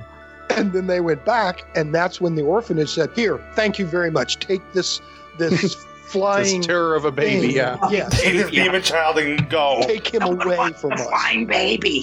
Yeah, and, this- and then the Take the special needs kid out of here. and then they found out exactly what kind of special needs he was, and uh, from a very And, early and then and then a month later, they took him on a cruise ship, lost him, and had to adopt him again. yeah, well, yeah. You know, that's that's a little later in the Silver Age, but you know, and it's really funny in the his original Superboy story, he becomes Superboy in costume. And he did it himself. He says, Gee, you know, I'm going to have to keep this secret because all the other kids are going to be scared of me. And he, one night, made his own costume and became Superboy at the age of eight Yeah. eight. The first Superboy was eight years old. They later recon that. It didn't take long before he became 10, 12. And then uh, by 1950, uh, he's the Superboy that we knew, early teenage, 15, 16 year old or so. But uh, terrific stuff. I love that kind of details of, you know, how they change and bring it back. Now we're at the, uh, and I'm like Dave. I love the crystallization of uh, Jor-El's head, yeah, I do too. That's so cool. and and as it transitions into the shot of Superman. Now, this is the first time I've thought about this. Well, and I want to, I don't want to get you guys' opinions on this too. Well, it's nice to finally see Superman 48 minutes into the film. I do wonder if this shot takes away from his appearance later, and maybe the shirt rip at the helicopter should be his the first time we see the suit. What do you guys think? It would be hard to really focus with everything that's happening in the double jeopardy scene. So this just Right. this gives you that here here's what you've been waiting for. Yeah. This is a Right, here good it is. payoff, and then Metropolis is a- the I agree. I'm, Yeah. I'm, I'm on team uh, J. David. Yeah, me too. Okay. Me too. Yeah. This was a great tease. If nothing else, this was a great tease. And the fact that you know now afterwards that Donner said uh, the shot, we didn't know if we were going to get it or not. And when Chris came toward the camera, he ad libbed the little wink and wave and banked himself. Yeah, and the bank. and yeah, he did the bank I do himself. believe that was the first flying shot. That was the 1st Mm-hmm. flying shot. And from that point on, uh, uh, they knew. Donner said right after he said, even behind the camera, he said, We knew right then. He said, Oh, God, we've got it. We're going to do it. Yeah. And that scene to me, yeah, it sets up beautifully what is about to happen. Yep. And what it does too, it kind of ends the uh, the second film of the quote unquote three films in this movie. Yes. Yes. So it is a nice transitional scene. No, I Because think then it's we go- perfectly timed. And again, going back to the seeing it in the theater at the time, like you say, we're 48 plus minutes into the movie before we're seeing him for the first time. And we see him for 15, 20 seconds in that little flight scene as he flies off. And the theater erupted. It was. It, I did it again. Chills. It's 98 mm-hmm. degrees in here, and I just got chills Oh, from that little flight scene towards him. It was just Well, well, amazing. And, and not just the the scene itself, but then you have you know the the John Williams just building it Oh, up. well, so the when, when he does that bank, you're like, yeah. yeah, exactly. And thank you for bringing up John Williams. We haven't even mentioned John Williams yet. And Yeah, yeah, speaking of John Williams, you know, we we're talking about how well we know this movie in the last segment. yeah, I was listening to uh, Garage Sale Gloat about a week ago, and they were playing. McGregor was playing uh, the soundtrack, and I'm like, "Yeah." I had to him, ah, and that's the part where the floaty Jor-El head shows up. yeah, yeah, yeah. But just it's just so brilliant that that theme, everything about it. I mean, John Williams has done some great, great, great, great, uh, obviously great music, and we can just go down the list of all the great stuff he's done. But I don't know a single Superman fan that if you just hear that, boom, boom, boom, boom, boom, you just all you just know that is just brilliant. Mm-hmm. Absolutely a brilliant piece of music, and it's the perfect music for this movie. You know, I've heard it said that the John Williams music works can work with all versions of Superman, but the reverse does not work. oh I can see what you're saying there. You could put the John Williams version to any version of Superman, and it would work. Well, yeah, we've actually seen it on. If you go to YouTube, there's all kinds of compilation videos and stuff, even to the George Reeves stuff, with him doing. He never really did a real shirt rip, but there are. No, he did not. But there are things that look close to it, and um, mixing George Reeves with John Williams music and him jumping out the window, it's it's still the same thing. You just go, yes, that's Superman. Yes, it's just it's so good. I think also with that theme, you know, the da da da da da, you have Superman. From then on, every theme always had those three notes to kind of give a audio representation of Superman. Of the word of the word Superman, yeah. Ever since then, yeah, yeah, and that is something that the animated series does it too. Yeah, the animated series came as close to, I think, perfection with music. Yep, probably as close as anyone will get. Yeah. Mm-hmm. That's a good series. That's just I still hold that really high in high regards. So we go to uh, Manhattan. No, Metropolis. I know, and this is this is my my one bugaboo with the re, with the re films. Being from New York City, it is very hard for me to see Metropolis. Mm-hmm. Yeah, because hell, I guess I used to be able to see the Twin Towers from my street. Yeah, it's hard to picture that as Metropolis. Right, when, uh, right. And I wonder if that's the same for anyone whose home city doubles as Metropolis in a movie. But or it is really hard for me to not see New York with. Uh, Well, I did the I do the same thing in Civil War movies. Lincoln and so many of the other ones they shoot. I don't know why they come to Richmond, Virginia. Hmm, I wonder why. But uh, I do the same thing. I see you know Lincoln walking down a street that's supposed to be Washington D.C. and I'm going, no, no, no, that's rich. That's our capital. It's right over there. right. Yeah, I know. So I can imagine, but I've never had any problem seeing Metropolis, even when it's New York. Especially when we get to the train station later, as I'm hearing all of the yeah. suburban towns of New York being Yeah. announced, New Rochelle, Poughkeepsie, McCarty. Come on, Yeah. it's a little too on the nose Yeah. where Metropolis yeah, but is. you know, Metropolis was always the the you know DC's version of New York. It is New York. It's not a separate city until now. Now, of course, they even mention, "Oh, we're going to New York or Washington." They mention Right. real places uh, along with Gotham and Metropolis being right there with them. But Well, I kind of like Metropolis being kind of a nebulous coastal city. uh, mhm. You know, I don't need I don't need to know exactly where it is. Right. I always took it for being just New York, and Gotham was either uh, Chicago or um, um, Chicago. Right. well, Detroit. see, see the Dark Knight trilogy in Yeah. Chicago. Yeah, it's Chicago. Mm, yeah. Well, a lot of Dark Knight Rises was filmed in New York. Mm. 'Cause I remember Ah. that bridge scene in Dark Knight Rises took me right out. That's not Gotham City. That's the Queensboro Bridge. I think I- my I favorite Gotham is still the. Michael Keaton first Michael Keaton Gotham. Right, because that was no city we've No city I've ever that, ex- seen that anywhere. exists in the world. Yeah, it's great. That's no city that exists in the world. Yeah. And see, I had a I had an inverted version of what you're experiencing because having been at New York, what was it two two years ago? Right. Went to the Daily News building. I imprinted Metropolis onto New York. right. That's not the Daily News. That's the that's the Daily Planet. Yep. Absolutely. That's where Scott Gardner and I got caught in the revolving door. Gotta be careful with those doors, man. And Scott Gardner. And Now, Scott, if only you had gotten caught with Gal Gadot. Oh man, if only. if only. All right, so moving on. I'm not. You before guys we go get ahead. ourselves into real. so we get the now we're at the Daily Planet, like like we mentioned before, another great reveal through the camera, Through the camera, and it starts with that masthead on the typewriter, and it just goes on. Yeah. So we see around the newsroom. The uh, first thing we see is we get our first look at the Margot Kidder as Lois, who who recently died a few mo- month or so ago. We should all have a moment of uh, poor spelling and bad punctuation in honor of Margot Kidder. And I love that scene. And that scene, I didn't get mad until I, I rewatched it for, for the show, where in Superman Returns they do this the whole spelling joke thing again. I'm like, no, that does not work. She's using a laptop with a word processor and an auto spell. right. I just Everyone on typewriters, it makes sense. And I have no problem with Lois having spelling issues. There are people out there who just can't spell. Right. I know teachers who can't spell. Yeah, no problem. So Yeah. nah. I just kept thinking about how newsrooms have changed since. Mhm. Yeah, I can tell you as someone who works at a newspaper, I can tell you how they've changed. A Yeah. lot. There's no people in There's them no anymore. people there, right? I was going to say that's the big changes. There are no people there anymore. Yeah, they're empty now. This would be. I love that they got the flurry of activity that would have been the newsrooms in the 1980s and 70s. Yeah. Right. Yep. And now I can talk about what I've been waiting for all night. Go ahead, go ahead, Aaron. The floor is yours. Lois's story. Did you guys catch what she's investigating? No. Yeah, sex maniac profile. No. Orgies Oh, that's and drug parties in a retirement home. Mm-hmm.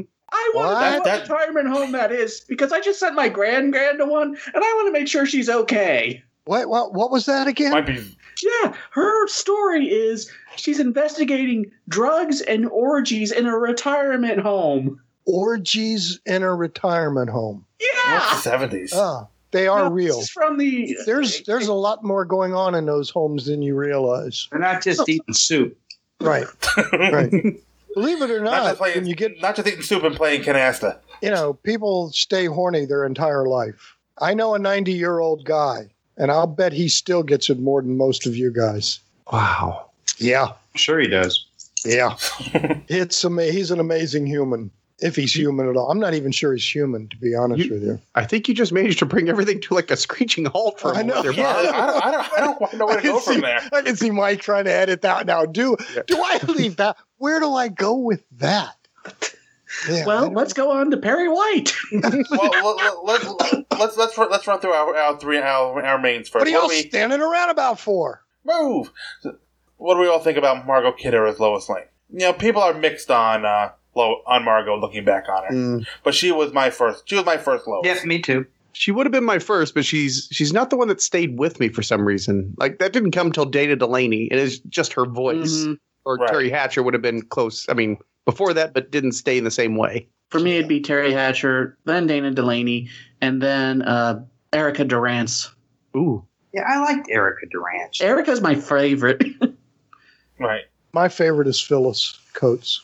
Phyllis She could scream. Phyllis Coates was just just so good. Everything about her was it was the template for what Lois Lane should be. You know, absolutely drop dead gorgeous, but feisty and mean and will take a punch literally and uh, went for the scoop. Always went for the story. Story is the first thing. Uh, I just loved her. I thought she was my favorite. I think Teri Hatcher first season of or first season of uh, Lois and Clark, Teri Hatcher was just brilliant. I thought she was really good. Right. And Erica towards the end of Smallville. And when they ended that last episode, they in my mind they could have renamed it Metropolis and kept on going. Mm-hmm. Right. Uh, they did. well, she had finally gotten to a point where she was a fully formed Lois Lane. Yeah, she was a well-formed Lois Lane by that la- those last two seasons, and uh, she got really high marks for me. But there've been we've been lucky. I think we've had some really really good Lois Lanes over the years. And then Um, there's Kate Bosworth. and then there's Kate Bosworth. She was Who? just miscast. Poor thing. She was. It was. ju- It's not her fault. She's a fine actress, but she was And a really way great too hair- young. And a way really too great young. hairdresser to survive a, you know, massive airplane crash without a hair out of place. So, Bob, Margot, uh, Margot uh, is the Lois in this movie. Yeah, Margot. Uh, I, I liked her in the movie. I thought she was fine and a really good Lois in the movie. Uh, but she is not my favorite Lois. No, she's and, not mine And there are there are times where she's actually cringeworthy, and you can see her acting. And I don't want to see an actor acting. Hmm. And and I you know I noticed that. But that's like you know watching it a thousand times again. But uh, again, originally I thought she was great, but in uh, she didn't. Um, She didn't know, commit all the yeah. way.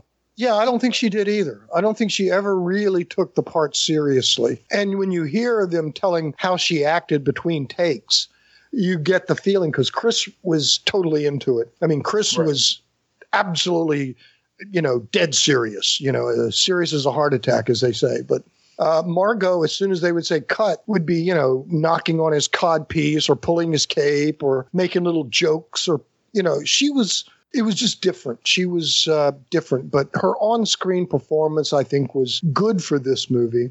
Uh, but I hated her in the second movie. I wanted to just recast her entirely. But I, Well, they did in the third movie, kind of. yeah, they Yeah. did. And they did. And uh, Annette O'Toole. Annette Oh. O'Toole, uh, Lana Lang. Hello. For me, it was All Ma right, Kent. oh, our ages are So yeah, I'm kind of the same. I'm kind of neutral on Margot now. Yeah. But neutral, I think neutral is the way to put it with her. She was adequate for the movie, and I give her all the credit in the world because of the movie. Uh, she doesn't ruin this movie by being there. No. Nobody really ruins the movie by being there. You know, you can question using the villains as comic relief, but but uh, We'll get there. but uh, yeah, but but uh, Margot C plus, I, I you know, an adequate Lois Lane, but not a great Lois Lane. I put Noel Neill ahead of Margot Kidder. I Yeah, I would too. you know I Oh. so you know there. Should we move on to the most wasted character in any Superman movie? Oh, Jimmy Olsen. Well, at least he at least had a speaking role in this one. Yeah. right. He, he he had the most to, of the four. He had the most to do in this one. At least he didn't just get a bullet through the head because That's- oh I thought it would be funny. How? That's what Zack Snyder said. I know, but how? Yeah. How is How- a bullet through a head Yeah. funny? Yeah.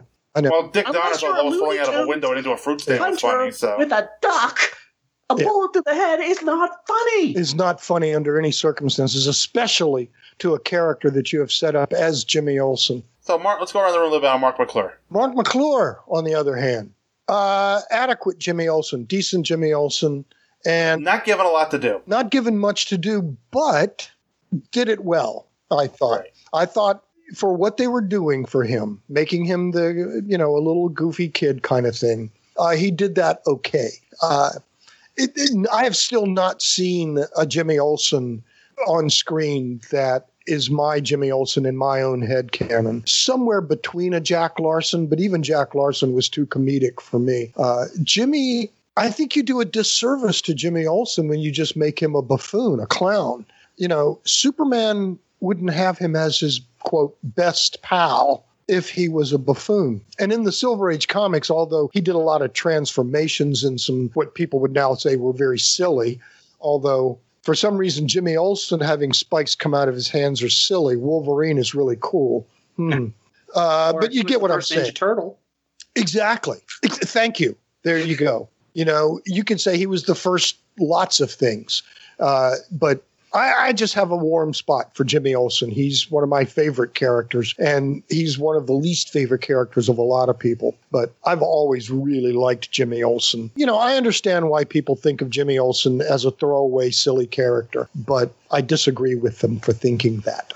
Now you may all talk about Jimmy. I mean, is, um, is it is it tough to write, or is it tough to have a Jimmy Olsen and continually make him original or make him interesting as Superman's pal? And uh, is it is it a hard character to? I think in film format, when you've only got two hours, Yeah, it's hard to find time That's for what him. That's hard. thinking. Yes, yes. In a movie, it's very hard. and that, Uh, that's where I was going. How do you make yeah. somebody?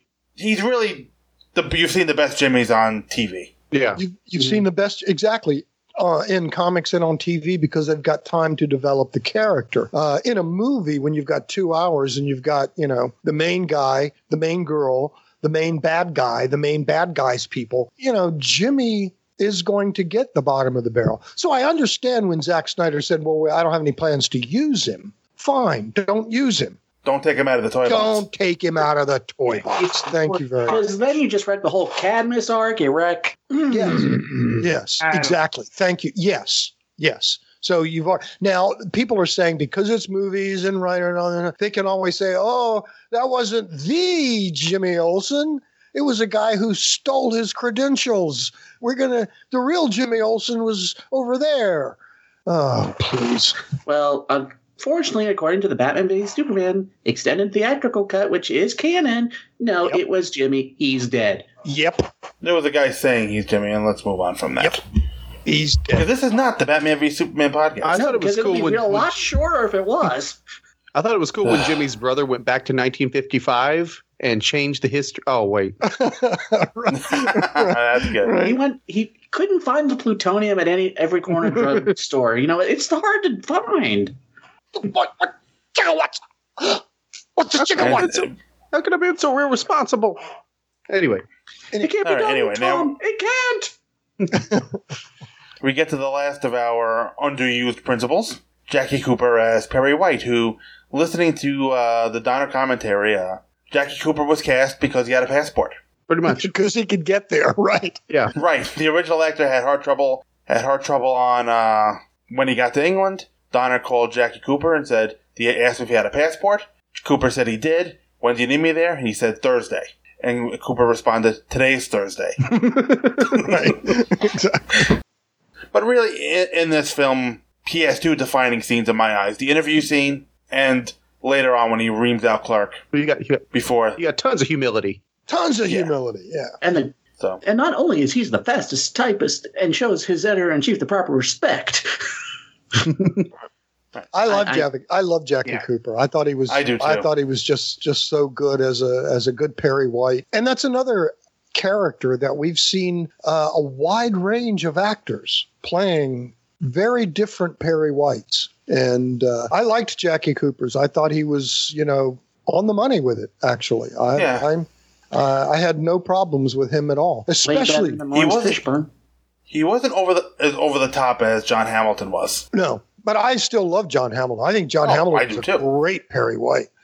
Uh, and is the template for Perry White, uh, you know, a reporter that, you know, did it the hard way, worked his way up, very smart, very intelligent man, multiple degrees. Um, you know, it, I, I enjoyed that Perry White. And I think Jackie Cooper was a John little Hamilton, bit like- Perry White had whatever degree the plot needed him to have. yeah, anything he needed to have. He could speak multiple languages and whatever the plot needed, Perry White was there to do it. Um, but Jackie Cooper's was a good Perry White too. And I think he used a little bit of the Great Caesar's Ghost uh, attitude without actually using the Right. phrase. Mhm. Um, and, Don't call me sugar. And don't call me. yeah, yeah. and, I, and I love, I love the look after he says that, almost like he's thinking, oh, "Wait a minute, yeah, exactly. no, that's, that's not right." That's not right. Yeah.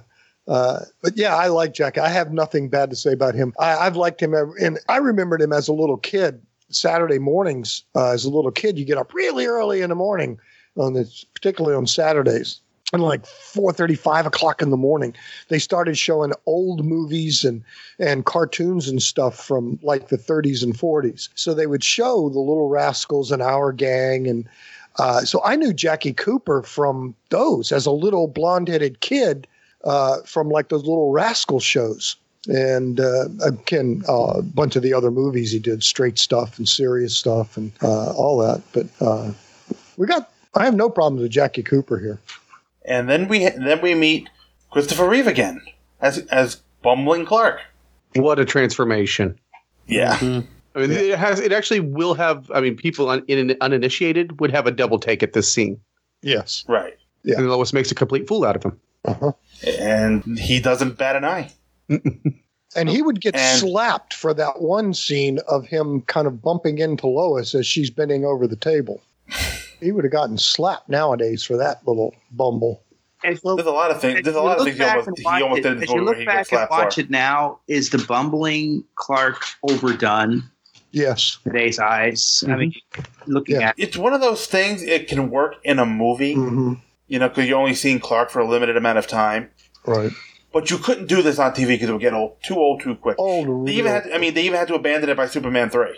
Well, that's why Superman 3, I like the Clark Kent. That's my favorite version of the Christopher Reeve Clark Kent is Superman 3.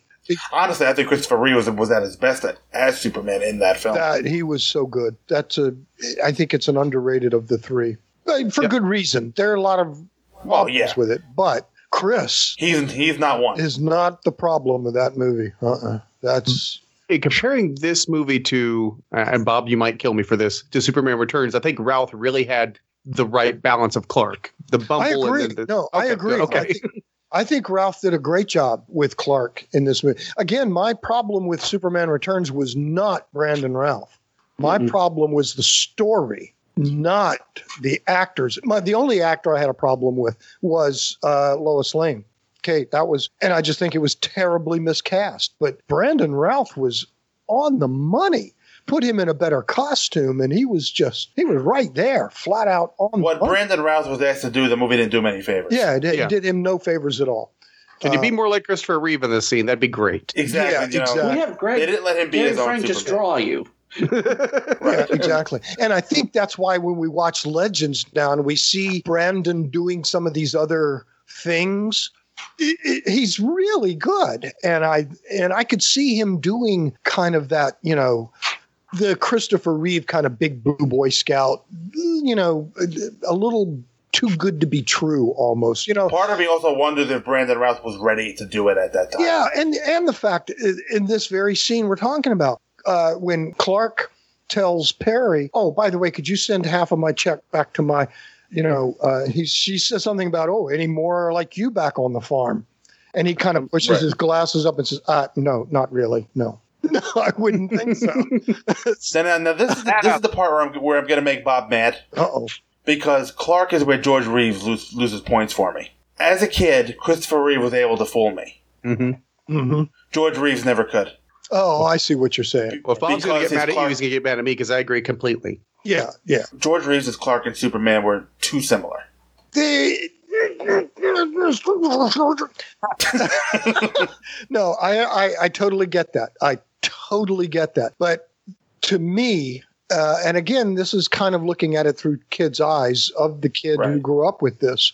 To me, that was the best Clark Kent that there's ever been, because and and and people say that, and I hear this all the time that there's not enough difference between Clark and Superman, but everything about them is different everything about them is different. The way Clark stands when he's Clark, the way he talks when he talks to Perry and Lois and Jimmy, it's Perry, Lois, and Jimmy. When he's Right, but I'm not saying there's not enough different. I'm saying I was never fooled you were never fooled. by George. Oh, I by see. George. Okay, as a by George. as a kid, you were never fooled. By George. By George. Chris, I was. Interesting, because obviously I was never fooled by any of them, but because they're Right. letting us all in on the secret. But Right. but as as far as George goes, when you know, uh, I, I had this conversation with Michael Bradley one time when we were talking about it, and he didn't remember. He had never noticed that uh, as Superman, George never called her Lois. It was Miss Lane, Mister Oh, White. yeah. The only one he was familiar with, friendly, was Jimmy. He called him buddy or pal or kiddo as both Clark and Superman. But uh, there were subtle differences. There were little things that were that were different. So I had no problems with them being two separate people. And even today, watching them, I see them as two entirely separate people and give George tons of credit because to me, to be to be the number one reporter of the great metropolitan newspaper. I mean, compare it to, like, say, the New York Times. If you're going to be the number one reporter of the New York Times, you're not going to be the guy who is bumbling, stumbling, and can't ask questions and can't look at people and uh, falling all over yourself. You have no confidence there. People aren't going to have confidence in you. So I understand for the secret why he was doing it, but uh, I- can not get angry at you because I understand, but I can justify George's take. And like you said, imagine trying to be the Christopher Reeve bumbling Clark Kent for 26 episodes for six years. No, you can't. It will get it will get old. You can't do it. And he had he was the lead. Clark Kent was really the lead in the George Reeves shows. Superman, particularly in the color episodes, it was all about everything else, and then Superman showing up when needed at the end. But uh, uh, I can justify it. I can see, yeah, I, I, uh, you know, but I'm old and he was my first, so uh, All right. you know, you're not going to upset me by being wrong. That's okay. Okay. Any, anyone else have any uh, further thoughts on Chris as Clark before we move on? Nope. Nope. Let's uh let's keep going. All right. So first day ends. We get more bum, bumbling and stumbling. Although as much as we complain about the bumbling Clark, the revolving doors bit never gets old. never gets old. I, I think that one of the my favorite scenes before he even gets to the revolving door is when he's following Lois and she goes into the woman's uh, restroom. That's later. Is that after this? We haven't got there yet. That's, just the, that's before the helicopter. Yeah, that's before the helicopter scene. Oh, that's right. We're at day one. Right. Jumped ahead. We're at day one. Yeah. We're, we're, we're about to get to the mugging. Yeah. Okay. Gotcha. To this uh, mugger in this very uh, nice looking uh, Miami Vice suit. They're well dressed muggers for the time period. he was, wasn't he? Three piece mugger. So what do we what, what do we what do we think? Obviously, this scene was kind of recreated for Wonder Woman. Mm-hmm. Brilliantly recreated for Wonder Woman. Now, what do you think? Did did Clark actually believe he talked he talked this mugger down? Did he do what? Does he actually believe that he talked this guy down? No, no. Okay. I think we know Lois. We, we know Lois didn't believe it, but Uh, I think this scene is important because in for Lois, it sets the scene for the type of person that she's going to believe that Clark Kent is.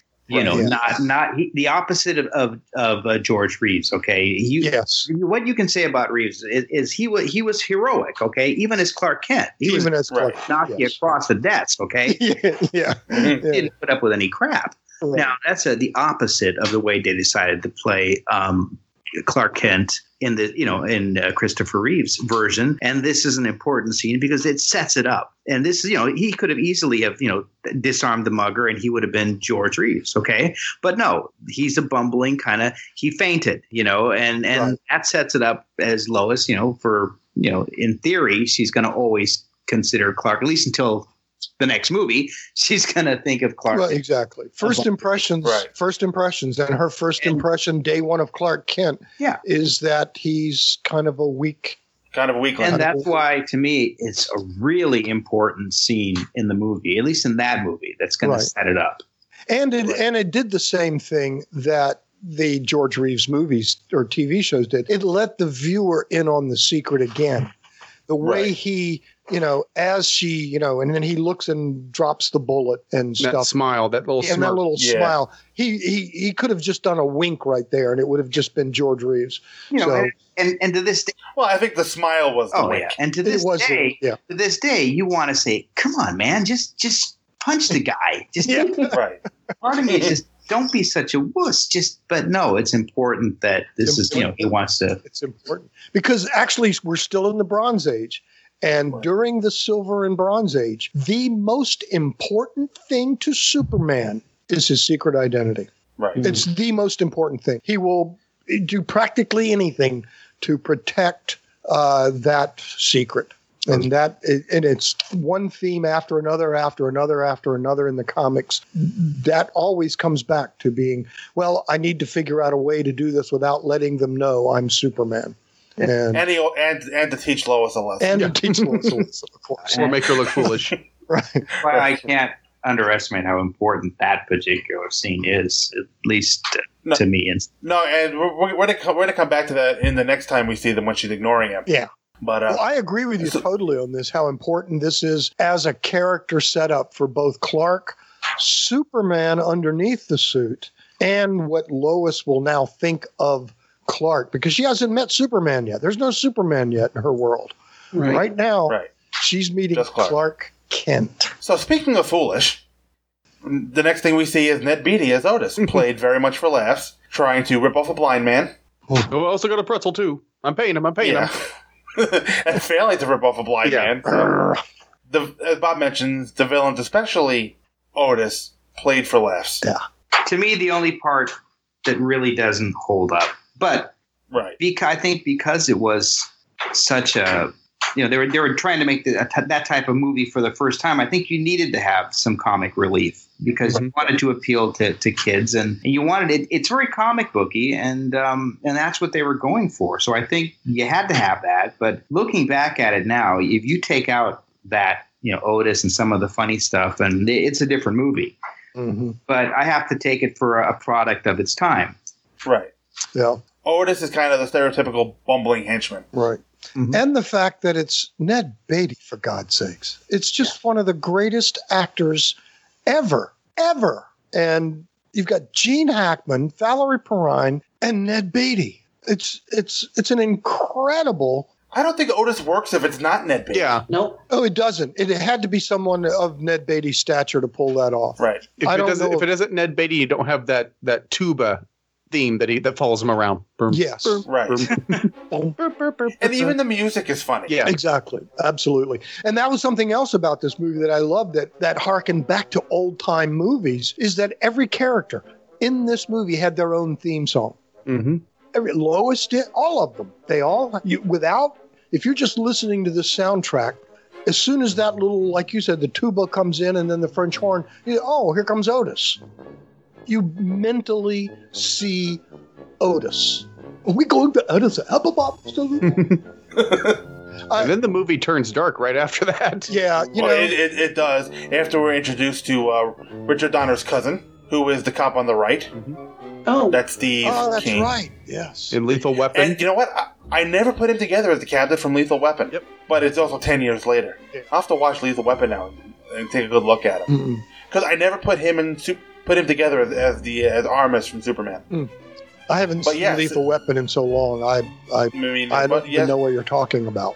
He's the the captain. He's he's the, the captain. Oh, the, oh. The, the guy who was often befuddled by Riggs and Martin. Mm-hmm. Gotcha. Okay, gotcha. But, you know, Harry does meet a rather gruesome end at the hands of Lex Luthor. Yeah, that was pretty gruesome. We're this is the first death we're seeing, and it's a real live, pretty Mhm. pretty scary death scene. He gets hit by a train. Yeah, and you feel it the way that it seemed to take it long enough for that. You know, one of my horrors is knowing you're going to die. You know, you're in a situation, it would be like I would think drowning would be. I would think you would know for a few seconds, oh, damn, I'm going to die. You know it's over. Right. Your brain has time. That cop knew his time was up. He couldn't stop this thing pushing him in front of an oncoming train. and And, it just threw him out in front of it. and boom.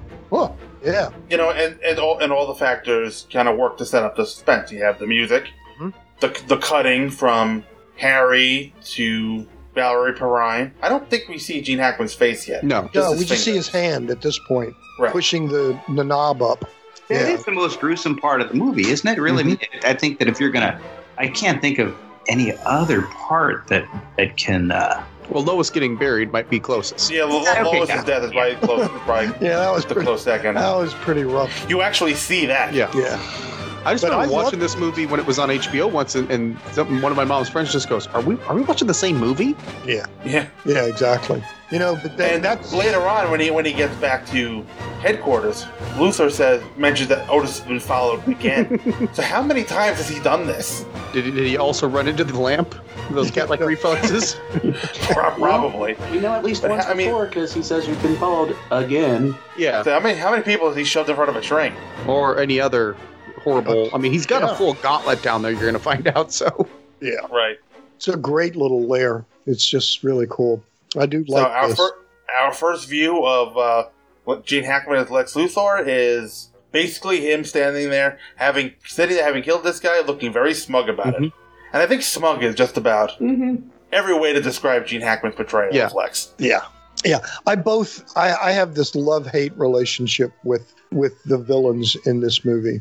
Again, it again. This movie has just some of my favorite actors of all time. Gene Hackman. It's Gene Hackman for crying out loud. And part of me sees him, and it's weird when I watch this movie. Sometimes I see it and I think that is a great Lex Luthor. He is so evil. And then you watch it sometimes and you go, they just blew it. It's too funny. It's too comical. You're going for the one liners. You're stepping on his fingers. You're, oh, we're going to do it. Um, you know, uh, it's too much. But then the very next time you watch it, you go back and think, oh my God, he's brilliant. It's a brilliant Lex Luthor. When you listen to the Donner cut again, The thing he's only funny when he's with his group. yeah, There's nothing funny about him when he's talking to Superman. Nothing No. funny at all. Nothing. He's all funny at business. He's all business in the scenes with Superman, and he's actually pretty much business uh, when he's with his little team. And it's almost his- like he's irritated and frustrated, but he needs the goons. He needs them there. They have a part. They have a function, and um, He he's funny in his disdain for his goons. Right, right. Uh, but now, mentally, get a picture of this. Gene Hackman. Remember, this was the 70s. Before they started shooting this, Gene Hackman had a full porn stash. Mhm. Yeah, a- he did. A big, big, bushy mustache. And uh, he was not going to shave it off. He already told him he wasn't going to wear a bald wig and he wasn't going to shave his head. Uh, they'd have to work around that. That's why they came up with the idea of having the wigs all over the place, which I think is I like the wigs all over the Yeah, I place. thought It, it was was a a good way to work around that. Yeah, I thought that was a really nice way to to get around it because I remember in the theater, I remember th- this very clearly. I remember the first time we seen Gene Hackman and he's got a full head of hair. I went, oh. Inside, I went, oh, damn. And then when the camera kind of shows around and you see all the heads with the wigs on them, I went, oh, isn't that fun? Okay, I like that. It pays off at the yeah, end. and it does, and they pay off well at the end. So you know, I really appreciated that. So I have this love hate relationship with Gene Hackman because he's so good, because I love so much of his work, and then seeing him almost being a clown, but then when he's with Chris Reeve in some of those scenes, you think, no, this is Lex Luthor. This is pure evil Lex Luthor. And the clownish is also, I think, born of arrogance too. yeah, mm-hmm. again, again, exactly what I was going to say because in the scene when he opens the box, when he try, you know, the whole kryptonite thing, Right. that's so good. That is so good when Chris opens it and Lex starts to laugh because the plan worked. Ha! Gotcha. Right. Oh, I'm glad I didn't open that box. Yeah. Yeah. Just brilliant. So I jumped ahead again. Sorry. It, it's okay. You, my my my question was always why is the uh, self-proclaimed greatest criminal mind of our time Of our hanging time. around with these two idiots? Of our time. Right. and I, I come down to two possibilities. One, he needs the muscle, Mhm. and two, does hanging around with these idiots make him feel better about himself? Yes. Mm-hmm. They're easy to control. They're very Right. easy to control and manipulate. Um, although Miss Tessmacher kind of kind of lets him down a little bit, doesn't she? Yeah. She will eventually, but uh, yeah, but uh, but, but in, in this opening scene, that dress is not letting anyone down. No, it isn't. oh no. my goodness! Oh my goodness gracious! I I, I, I I have no words for Valerie Perrine. I mean, I have plenty of them, but not suitable. For, Not appropriate. Yeah. not appropriate. he, he can't get them out. And my wife might listen to this, but Just start with we'll just say wow and move on. yeah, she Yep. did. That- that's about all we can say without. Yeah, because you know, and and that doesn't, and I don't want to cut her, you know, short just saying that she's just eye candy. She's a really good character in this, and in the And she's a and in- great actress too. and she's Right. a great actress again. Yes, a great actress playing a comic book villainous gun mall and doing a really good job of it. And, and uh, does the right thing later on. in- yes, and Well, does she, the right. she keeps pace with Gene Hackman. yeah, She does. Yeah, even in the ambulance scenes Mhm. and the oh yeah, she just she's right there with him the whole. In fact, all three of them. That's why that's why I think it works. In spite of the fact that I'm not a fan of them using comic relief, the villains as comic relief, it works because of three these three actors. These people are really good. Honestly, and we're going to talk a little bit about this more at the end of the helicopter scene, but there is so much about this movie that should not work. It shouldn't work good, but you've got great people everywhere. and that's both in front of and behind the Yeah. camera. So Yeah. that's why it does. So this is where we get the um, basically the exposition about Lex's plan, real estate swindle, and the uh, the twin missiles. And this is where the famous "Get Out" line comes from. Miss Tessmacher, when I was six years old, my father said to me, Get out. before that, he said, Son, stocks may rise and fall, utilities and transportation systems may collapse. People are no damn good, but they will always need land, and they'll pay through the nose to get it. Remember, my father said, Land. The Get Out line is a good line. Yeah. It is. It, it's a, a classic. And again, it was one of, another one of those things that Superman Returns tried to, to ape, and did not do well. and it didn't work. Uh, but it, it worked so well here again because of the actors, because of the timing. These people knew what they were doing, and she didn't miss a beat. Didn't miss a beat. It was. No. We don't know how well, how many times they did it. If it was edited, how blah blah blah, all the nonsense and all the other stuff they had to do behind the scenes. But that scene, as we saw it on screen, was it. You laugh out loud. You laugh out loud. Well, I do. I still do. Yeah. Yeah, I, I do too. Yeah. All right, so after this, we're back at uh, the Daily Planet. Where it's a little unclear how much time has passed, but some has. but some has because Clark has finished a story. Right, on some kind of scandal. right. What did, did the subtitles tell us what kind of scandal that was, Aaron? No, I, I well, he probably did, but I'm running on fumes now, so Are we assuming this is still day one? No, That- No, no, this no, is no. prob- No, I don't might think be a so week or either so later, because we're yeah because back and forth the Lex Luthor stuff, the cops, all that other stuff. This is not Clark's it's the end of Clark's first day at the office. No, th- this is the end of another day down the road. It could be the next day. It could be a week later. for all Gotcha. we know. I was thought it was the end of the same week. He started on a Monday. This is a Friday. That's what I was Right. thinking too. That's Yeah. in my head. So yeah, okay. I even thought maybe a maybe a month or so because of depending how deep an investigative report can be. You know, it takes time to put together a story and The only reason I wouldn't say it would be that long The daily paper, Aaron, doesn't take that long. is He because was of gone 12 years to write his story. well, the only reason I don't think it was that long is is is because he wouldn't have waited a whole month as Clark Kent before Superman had to do stuff. True, true. True. So we are we're, we're getting closer to that. We and, are uh, getting and, and this is uh, I want to go back to what Dario mentioned during the alleyway scene about Lois seeing the kind of person she thinks Clark is. As Clark is trying to ask her out, and she is basically blowing him off. Right.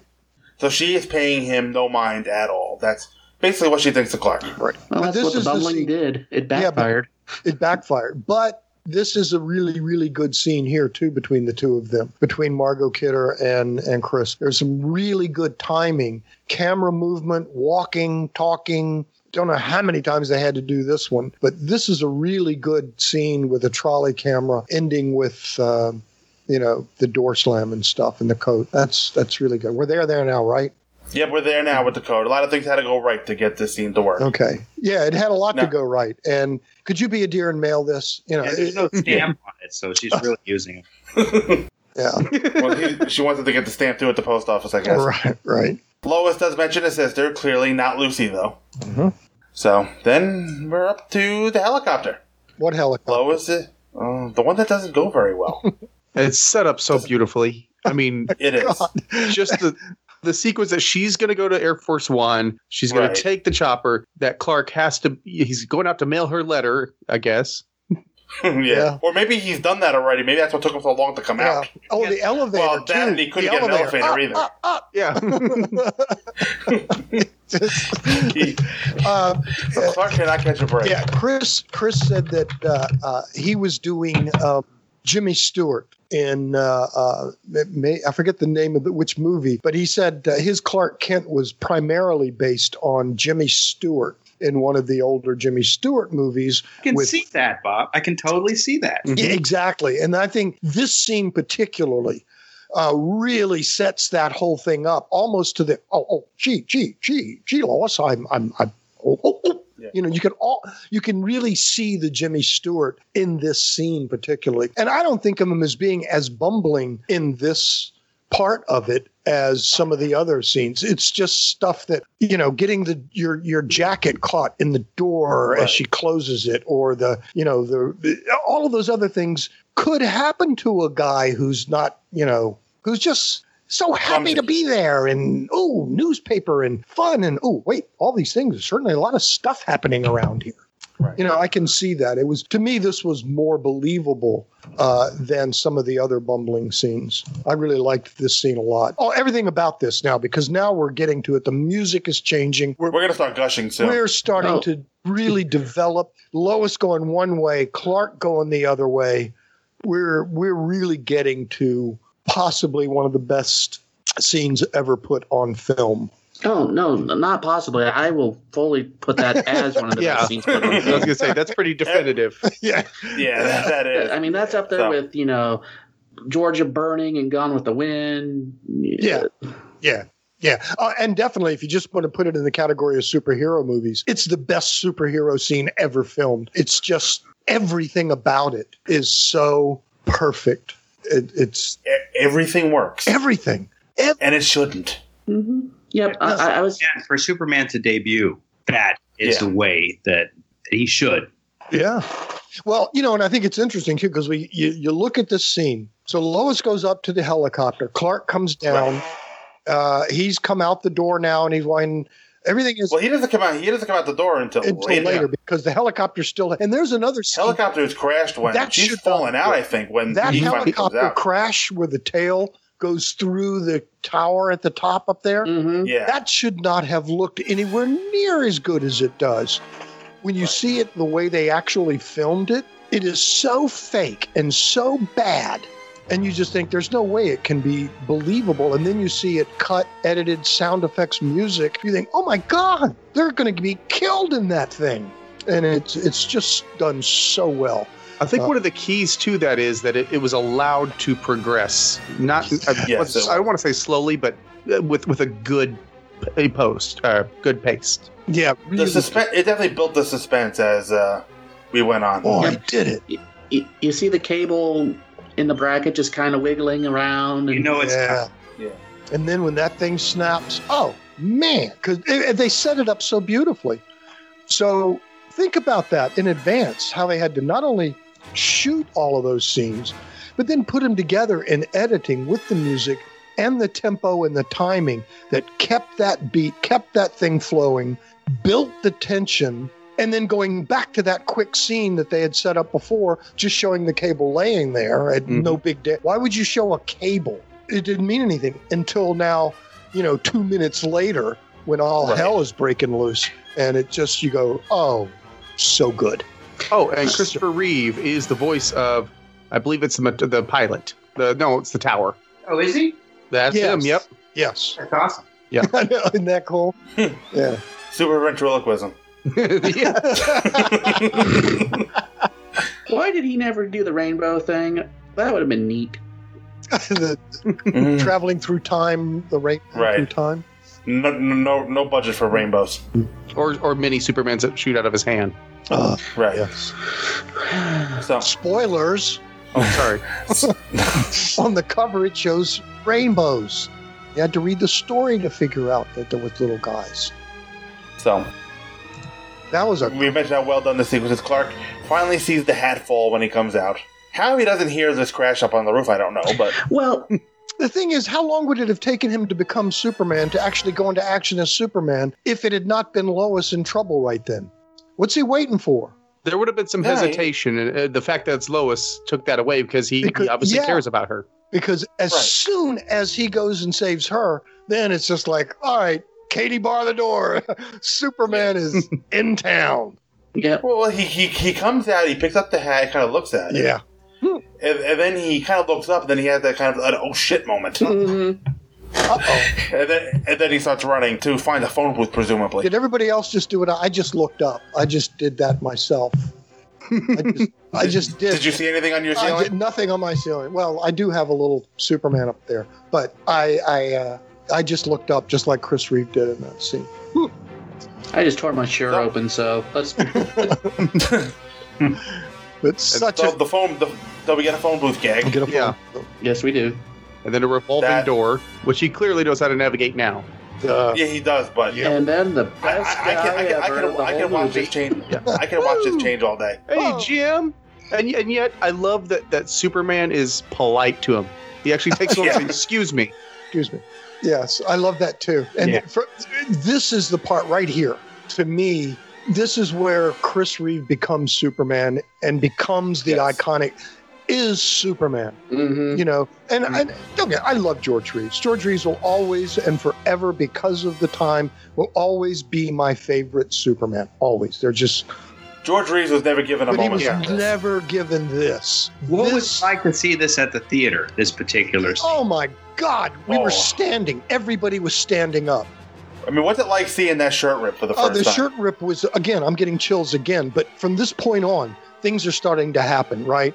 But when the when he then comes out and that guy does the little woo, say Jim, that is one, you know, and excuse Bad outfit. when he takes off and then flies up and catches Lois, that scene right there, people stood and cheered, and you think, oh my, it was like a rock concert, right? And he hadn't even caught the helicopter yet. Just And then he catches it one handed. Yes. When Yeah. he ca- and I thought it's not going to get it can't get any louder in this theater because people are cheering, standing up when he caught Lois, and then this whole other volume happened of a cheer. It's like a rock concert when the guy comes out and you never you think it's all over, and then he plays. Yeah, my your favorite moment is not him catching Lois. No, it's the It's him helicopter. catching the chopper. Yeah, it's Which catching wasn't that. in the original script. Uh, because when that happened, it is it it it turns this into the most incredible scene ever. Because you're just getting over the don't worry miss i've got you. You've got me. Who's got, got you? So everybody's Right. laughing at that and cheering and laughing. And then you look up and the helicopter's coming down. And he grabs it with one hand and smiles as he Mhm. flies her back up. And it's so effortless. so effortless. And then the way Chris, to finish this thing off, flies her in one arm, the helicopter in one hand, back up, and the way it's shot, and knowing this is done in real effects, no blue screen. These guys are on wires and crap. He's up there, and then they floats down. He puts the helicopter down, Gentlemen, and then this man needs help. it, it's just so Superman. It is. Mm-hmm. And let's not forget about Well, I certainly hope this little incident hasn't put you off flying, miss. Statistically speaking, of course, it's still the safest way to travel. Absolutely, and she's going. Uh, Safe. uh, uh, uh, uh, uh, There she is. I bet it. Uh, uh, uh, uh, uh. Yeah, everything about it. That to me is Margot Kidder's best acting in every movie she's ever been in. This scene, What, the head shake? She's right good- screaming too is great. Yeah. Yeah, every Yeah. Oh, this that's a hell of a scream. When she's falling out of the helicopter, I absolutely believed she was hanging on a seatbelt of a helicopter off the top of a building. She was screaming and scared for her life. Brilliant. Mm-hmm. And then right up to this moment where she's just shaking her head in disbelief. What is going? What? Uh, uh, Wait!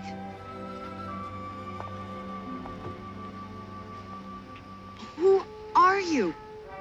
A friend.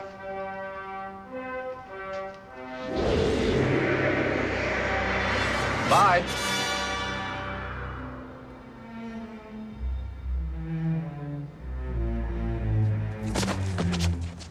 And then he just goes and flies off into the darkness, and you just and she passes out, faints, and falls. Right. But Cut. him flying away. Absolutely brilliant. And the way he flew away, again, according to Donner, that little role and him saying bye was an ad lib.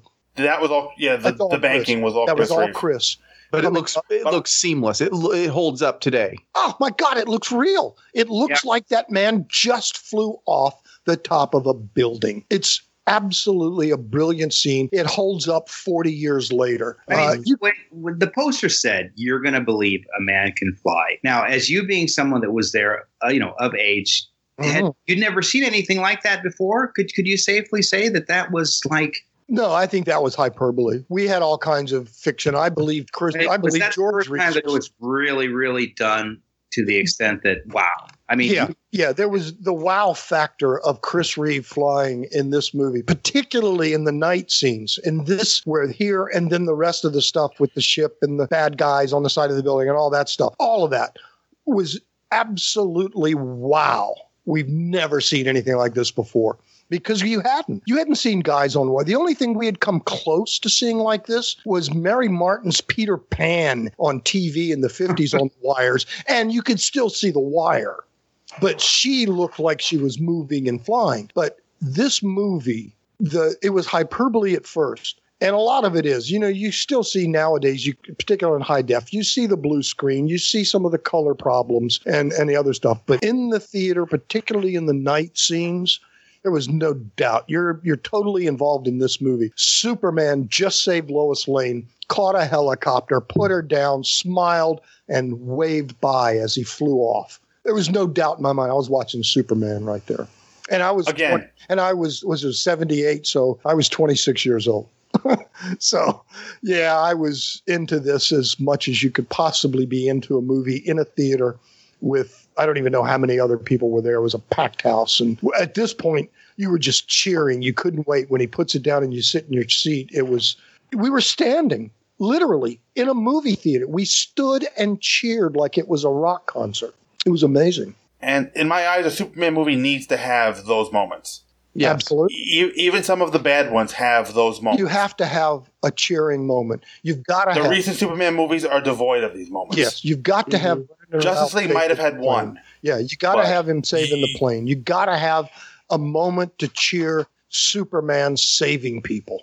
And uh, this helicopter scene is the best it's ever been done. It's just the best. Now, you could do it again with modern stuff, and it would, you know, I'm sure they could make, you know, um, Cavill do some wonderful stuff with it. But it's still now, we've seen it before. Now you've really got to, you, you got to, you know, you got to be We've seen Ralph do it with the plane. and we saw Ralph do it with the plane. Exactly. That was a terrific scene. It's the best scene in that movie. Yeah. Uh, you know, uh, I love the machine gun and the bullet in the eye, except in that scene, the cape always looked like it was too big and heavy. It, it looked like the cape was wearing him instead of him wearing the cape. But that's another fiddly thing. But no, this is this is just some of the best. I don't think any of us can say enough hyperbole about about how really good everything we've been talking about from the moment Clark and Lois talk to him catching the and putting and then flying off. And now from this point on, it's just you know, okay, now I'm Superman, and we're going to go save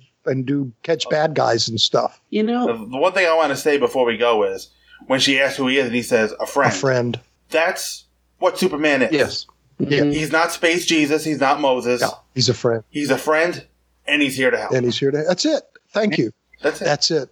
Right there. That's Superman in a nutshell. He's a friend who's here to help. And I love that because the next day when in the in the Daily Planet, when Lois reads the note and it just says a friend, in her mind, she just got a date with Superman. Right. In his mind, it's Clark Kent playing a little game with her. The way I read it, it's Clark knowing exactly what he's doing right there. Mm-hmm. Right. And uh, but anyway, just just so brilliant. I'm kind of dominating here. I gush a little bit at this particular point. You know, I was thinking if, if it was done today, it would all be CGI, and as good as it looked, we'd all know it's fake. I don't think you could. We're too jaded now. Yeah, I don't think it could have uh, with the wire work, with all the model work. It gives you the realism. It makes it real. Well, and the fact that it that it that it is real, it's going to sound crazy, but I, the fact that you know it's not CGI, the The fact fact that it's an know actual guy being hauled Right. up there, yeah, yeah, yeah, and that it is real makes it makes it great. I mean, anything you watch now, you know, is not real, but you can watch that. You know, there was some models involved, and you know that there was some props, and it was there. But the fact that they pulled it off and that it wasn't CGI makes it even better. You know? Yeah, that's and the that's what I'm fact, trying to say. and we got to give Chris so many kudos on this thing for him to be so relaxed, so calm in character as Superman, making us believe he's Superman when he's being hauled on cranes and wires a hundred feet in the air. This is insane what the man was doing. And he made it just seem like, well, just another day at the office. This is this is just fun. It's just Kind of like when Richard Pryor came to, to to the flying scenes in Superman three, and Chris is like, "Yeah, I got you." I got you. like- yeah. Yeah. Exactly.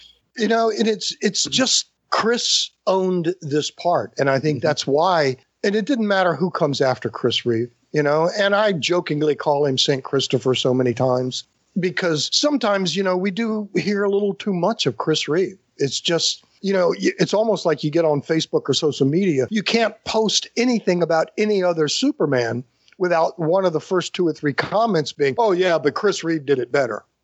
Well, I call Chris Reeve the best and worst thing to happen to Superman sometimes. Mhm. Best because he's so good. He's so good. And inhabited the role like probably no one else ever will. Yeah.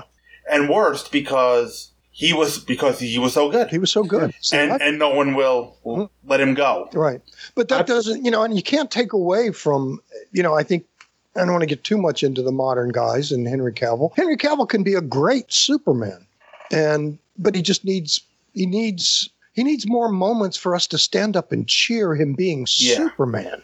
Yeah. And and Yeah. and I think once we get that from him, we're going to be, you know, uh, I, I think it's I think it's generational. I think it is too. And I mean, because we, Chris Reeves was all right. I mean, my son is not going to know from Chris Reeves from from anybody. He's going to. It's tough to reinvent a part. right. Uh, if if you know for from for there's so much out there now. I mean, you can say yeah, it's it's hard to fill Christopher Reeve's shoes, but you know what?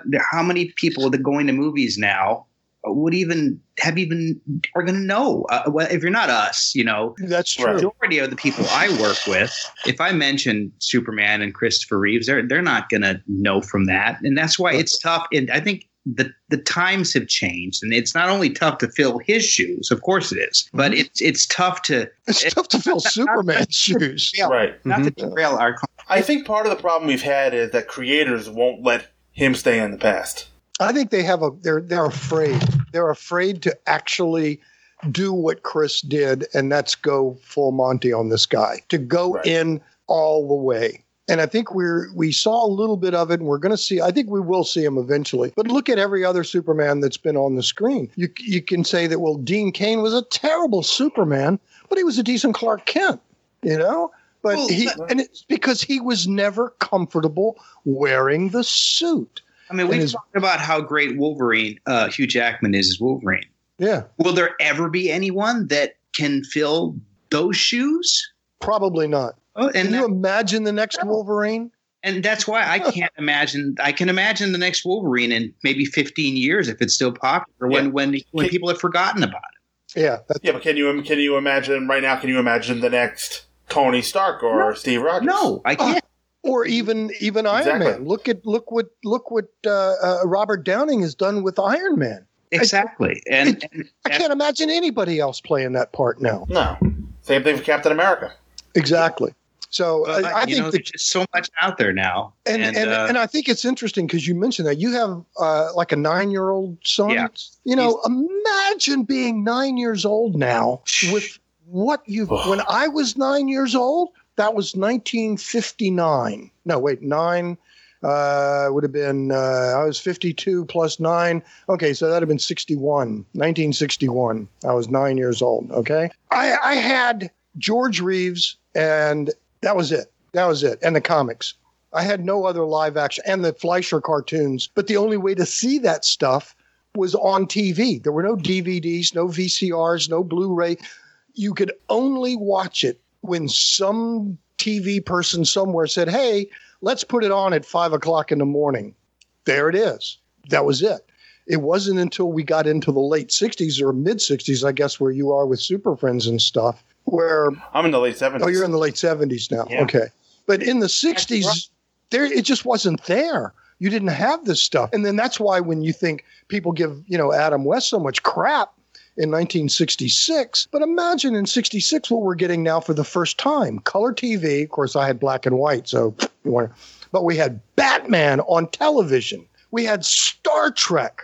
I mean, it was all of a sudden it was hey somebody's listening to me now. Somebody now, granted, by that point I was, you know, starting to become a teenager and having other things to do, but you never missed it. It it it took me now. How long has it been now before the geeks finally, you know, are mainstream, where we can actually say, you know, I think I'll wait and watch this on Blu-ray. I don't think I have to go see this superhero movie. What? Are you kidding me? When I was a kid, if there was anything that came close to a superhero movie, you're there. Now we're picking and choosing. And now you get to choose. You get to say, you know, in fact, I have. What I have decided is for uh, most of the time, I'll go see the DC movies because I'm a DC guy. But most of the Marvel movies are going to be rentals for me. You know, I just can't go to a movie every week, you know? And we've basically got that now. You could go right now and watch three or four different superhero genre movies in the theater on the big screen right now. I mean, what would a Christopher Reeves be able to do today? If he, I mean, my God, can you imagine with the, with the? Oh. Oh. it's yeah. just amazing. But that's yeah, it is amazing. But I still think I still think Henry Cavill is Yeah. into it. I think he loves the character. I think he's into it, and I think if once he's given the great script, because we've seen him, I've seen Superman in Henry Cavill. I've seen him in little bits in both Batman v Superman, little bits of him there, but in Justice League he was there, and in Man of Steel he was there. There were Well, the parts best of part Super- about Henry Cavill is he's not trying to be Christopher Reeves. exactly. No, he's not. And that that's he's trying to be Superman. He's being Superman. and Thank that's you. the curse of uh of we need to get past. I mean, if, if he's going to survive, we need to have good writing, and we need to, as harsh as it sounds, we need to get past Christopher Reeves because unless we're going to CGI, he's not going to come back. And right, right. But you know, I'm lucky enough that that he will always be my Superman.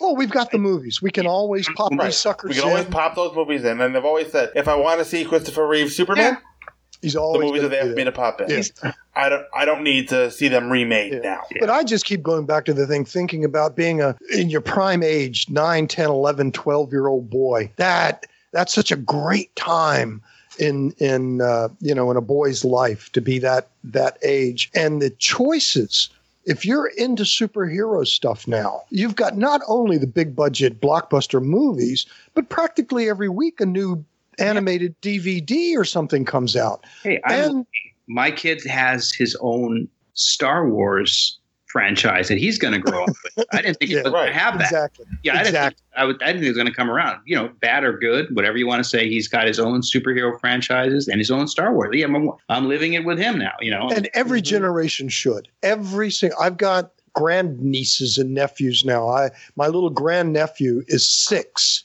right? and he just is just so well seven actually now and it's so great because now he's doing this kind of stuff and i've got pictures of him now because what did he want to be for halloween superman what what, what was the first character and this was not by me doing anything this was him he wanted a Superman costume because he liked the cape. And then he found out all about it. And of course, I gave him some comics and coloring books and DVDs and the Fleischer, of course. It- it- that should be the first thing every little kid gets. If you have a nine year old son and he's never seen them, give him the Fleischer cartoons and say, watch these.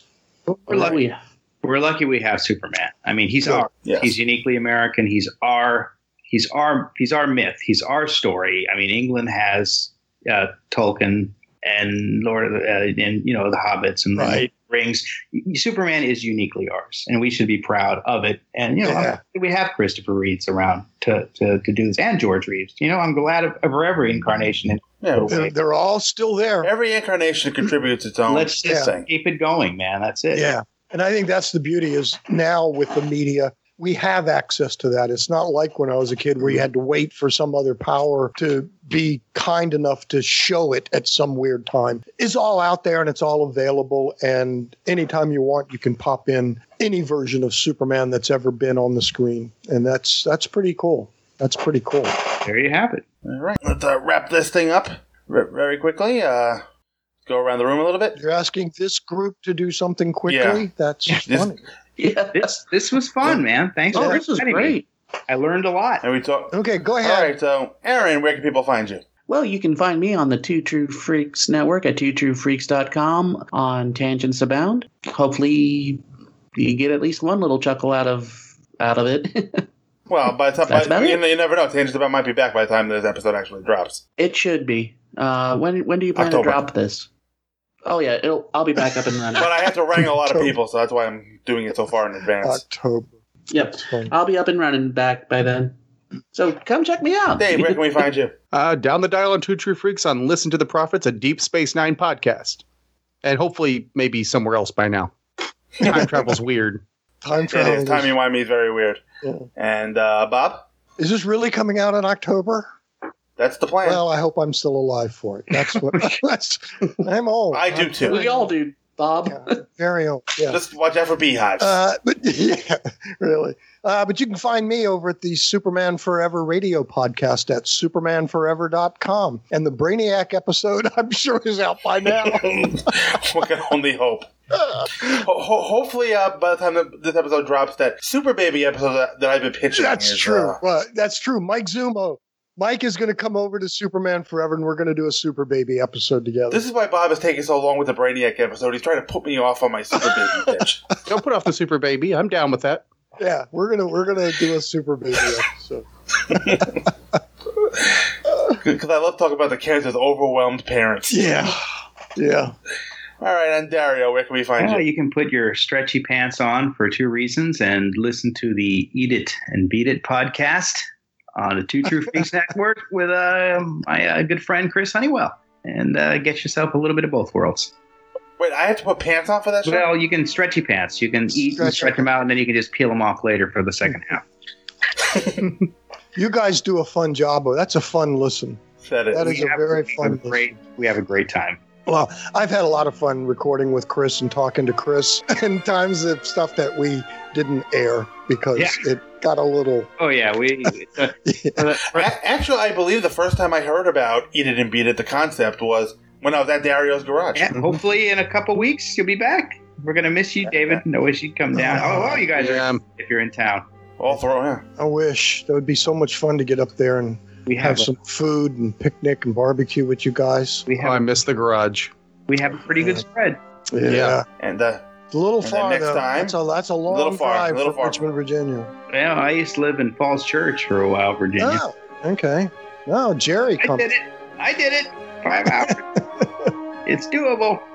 It is doable. I've driven to New York several times. Uh, I'm a big Yankees fan. Oh, So- okay. Well, I don't Uh, like Dental. I know. Nobody's perfect. I know, I know. I know. Uh, I've been catching All grief right, for Superman and the Yankees as long as I can remember.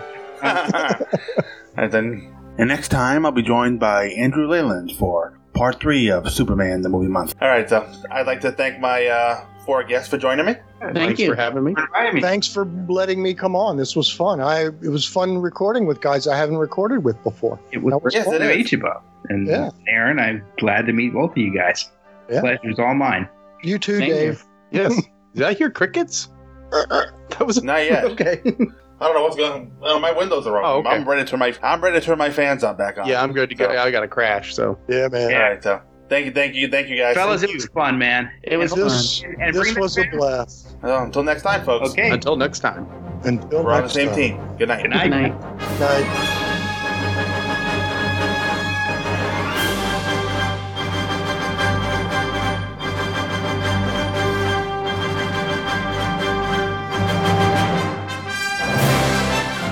The Man of Screen podcast is produced by Mike Zummo, and all opinions expressed on the show are those of Mike Zummo and his guests and no one else. All music and clips used on the show are for review purposes only, and no copyright infringement is intended. All music and sound clips are copyright their original copyright owners. The Man of Screen is a member of the Two True Freaks Internet Radio Network and can be found at www.twotruefreaks.com.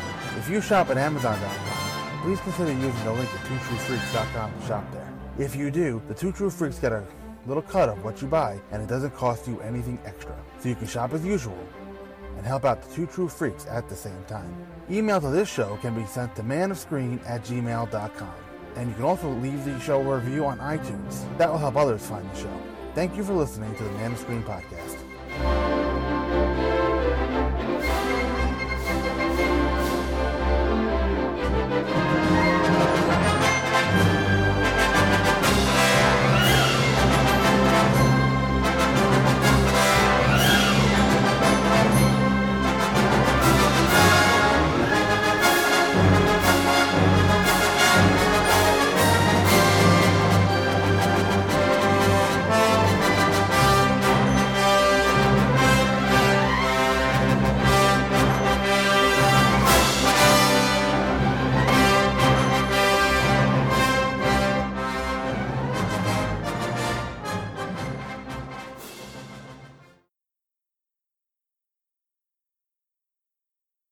And we're back. I almost saddled my headphones. Oh, don't do that. Is They it- go on your head, not your butt. Yes. Yeah, that would have been Nobody wants to hear what's coming out of that end. nice, fresh York peppermint patty. Fresh out. I always seem to walk in on the worst parts of conversations without context. That's like Bob's uh, podcasting food. Every time I podcast with Bob, he's eating a York peppermint patty. Uh oh. Uh-oh, I didn't Bob's mean that. choking on the York peppermint patty. Yeah, it went down the wrong pipe. I didn't mean to kill him. Yeah, how did Bob die? York peppermint Somebody patty? go around the world a few times. We'll fix it. He still didn't learn you can't talk and swallow at the same time. That's what she said. Bump bump. Yeah. And we're here all week, ladies and gentlemen. Yes, we are.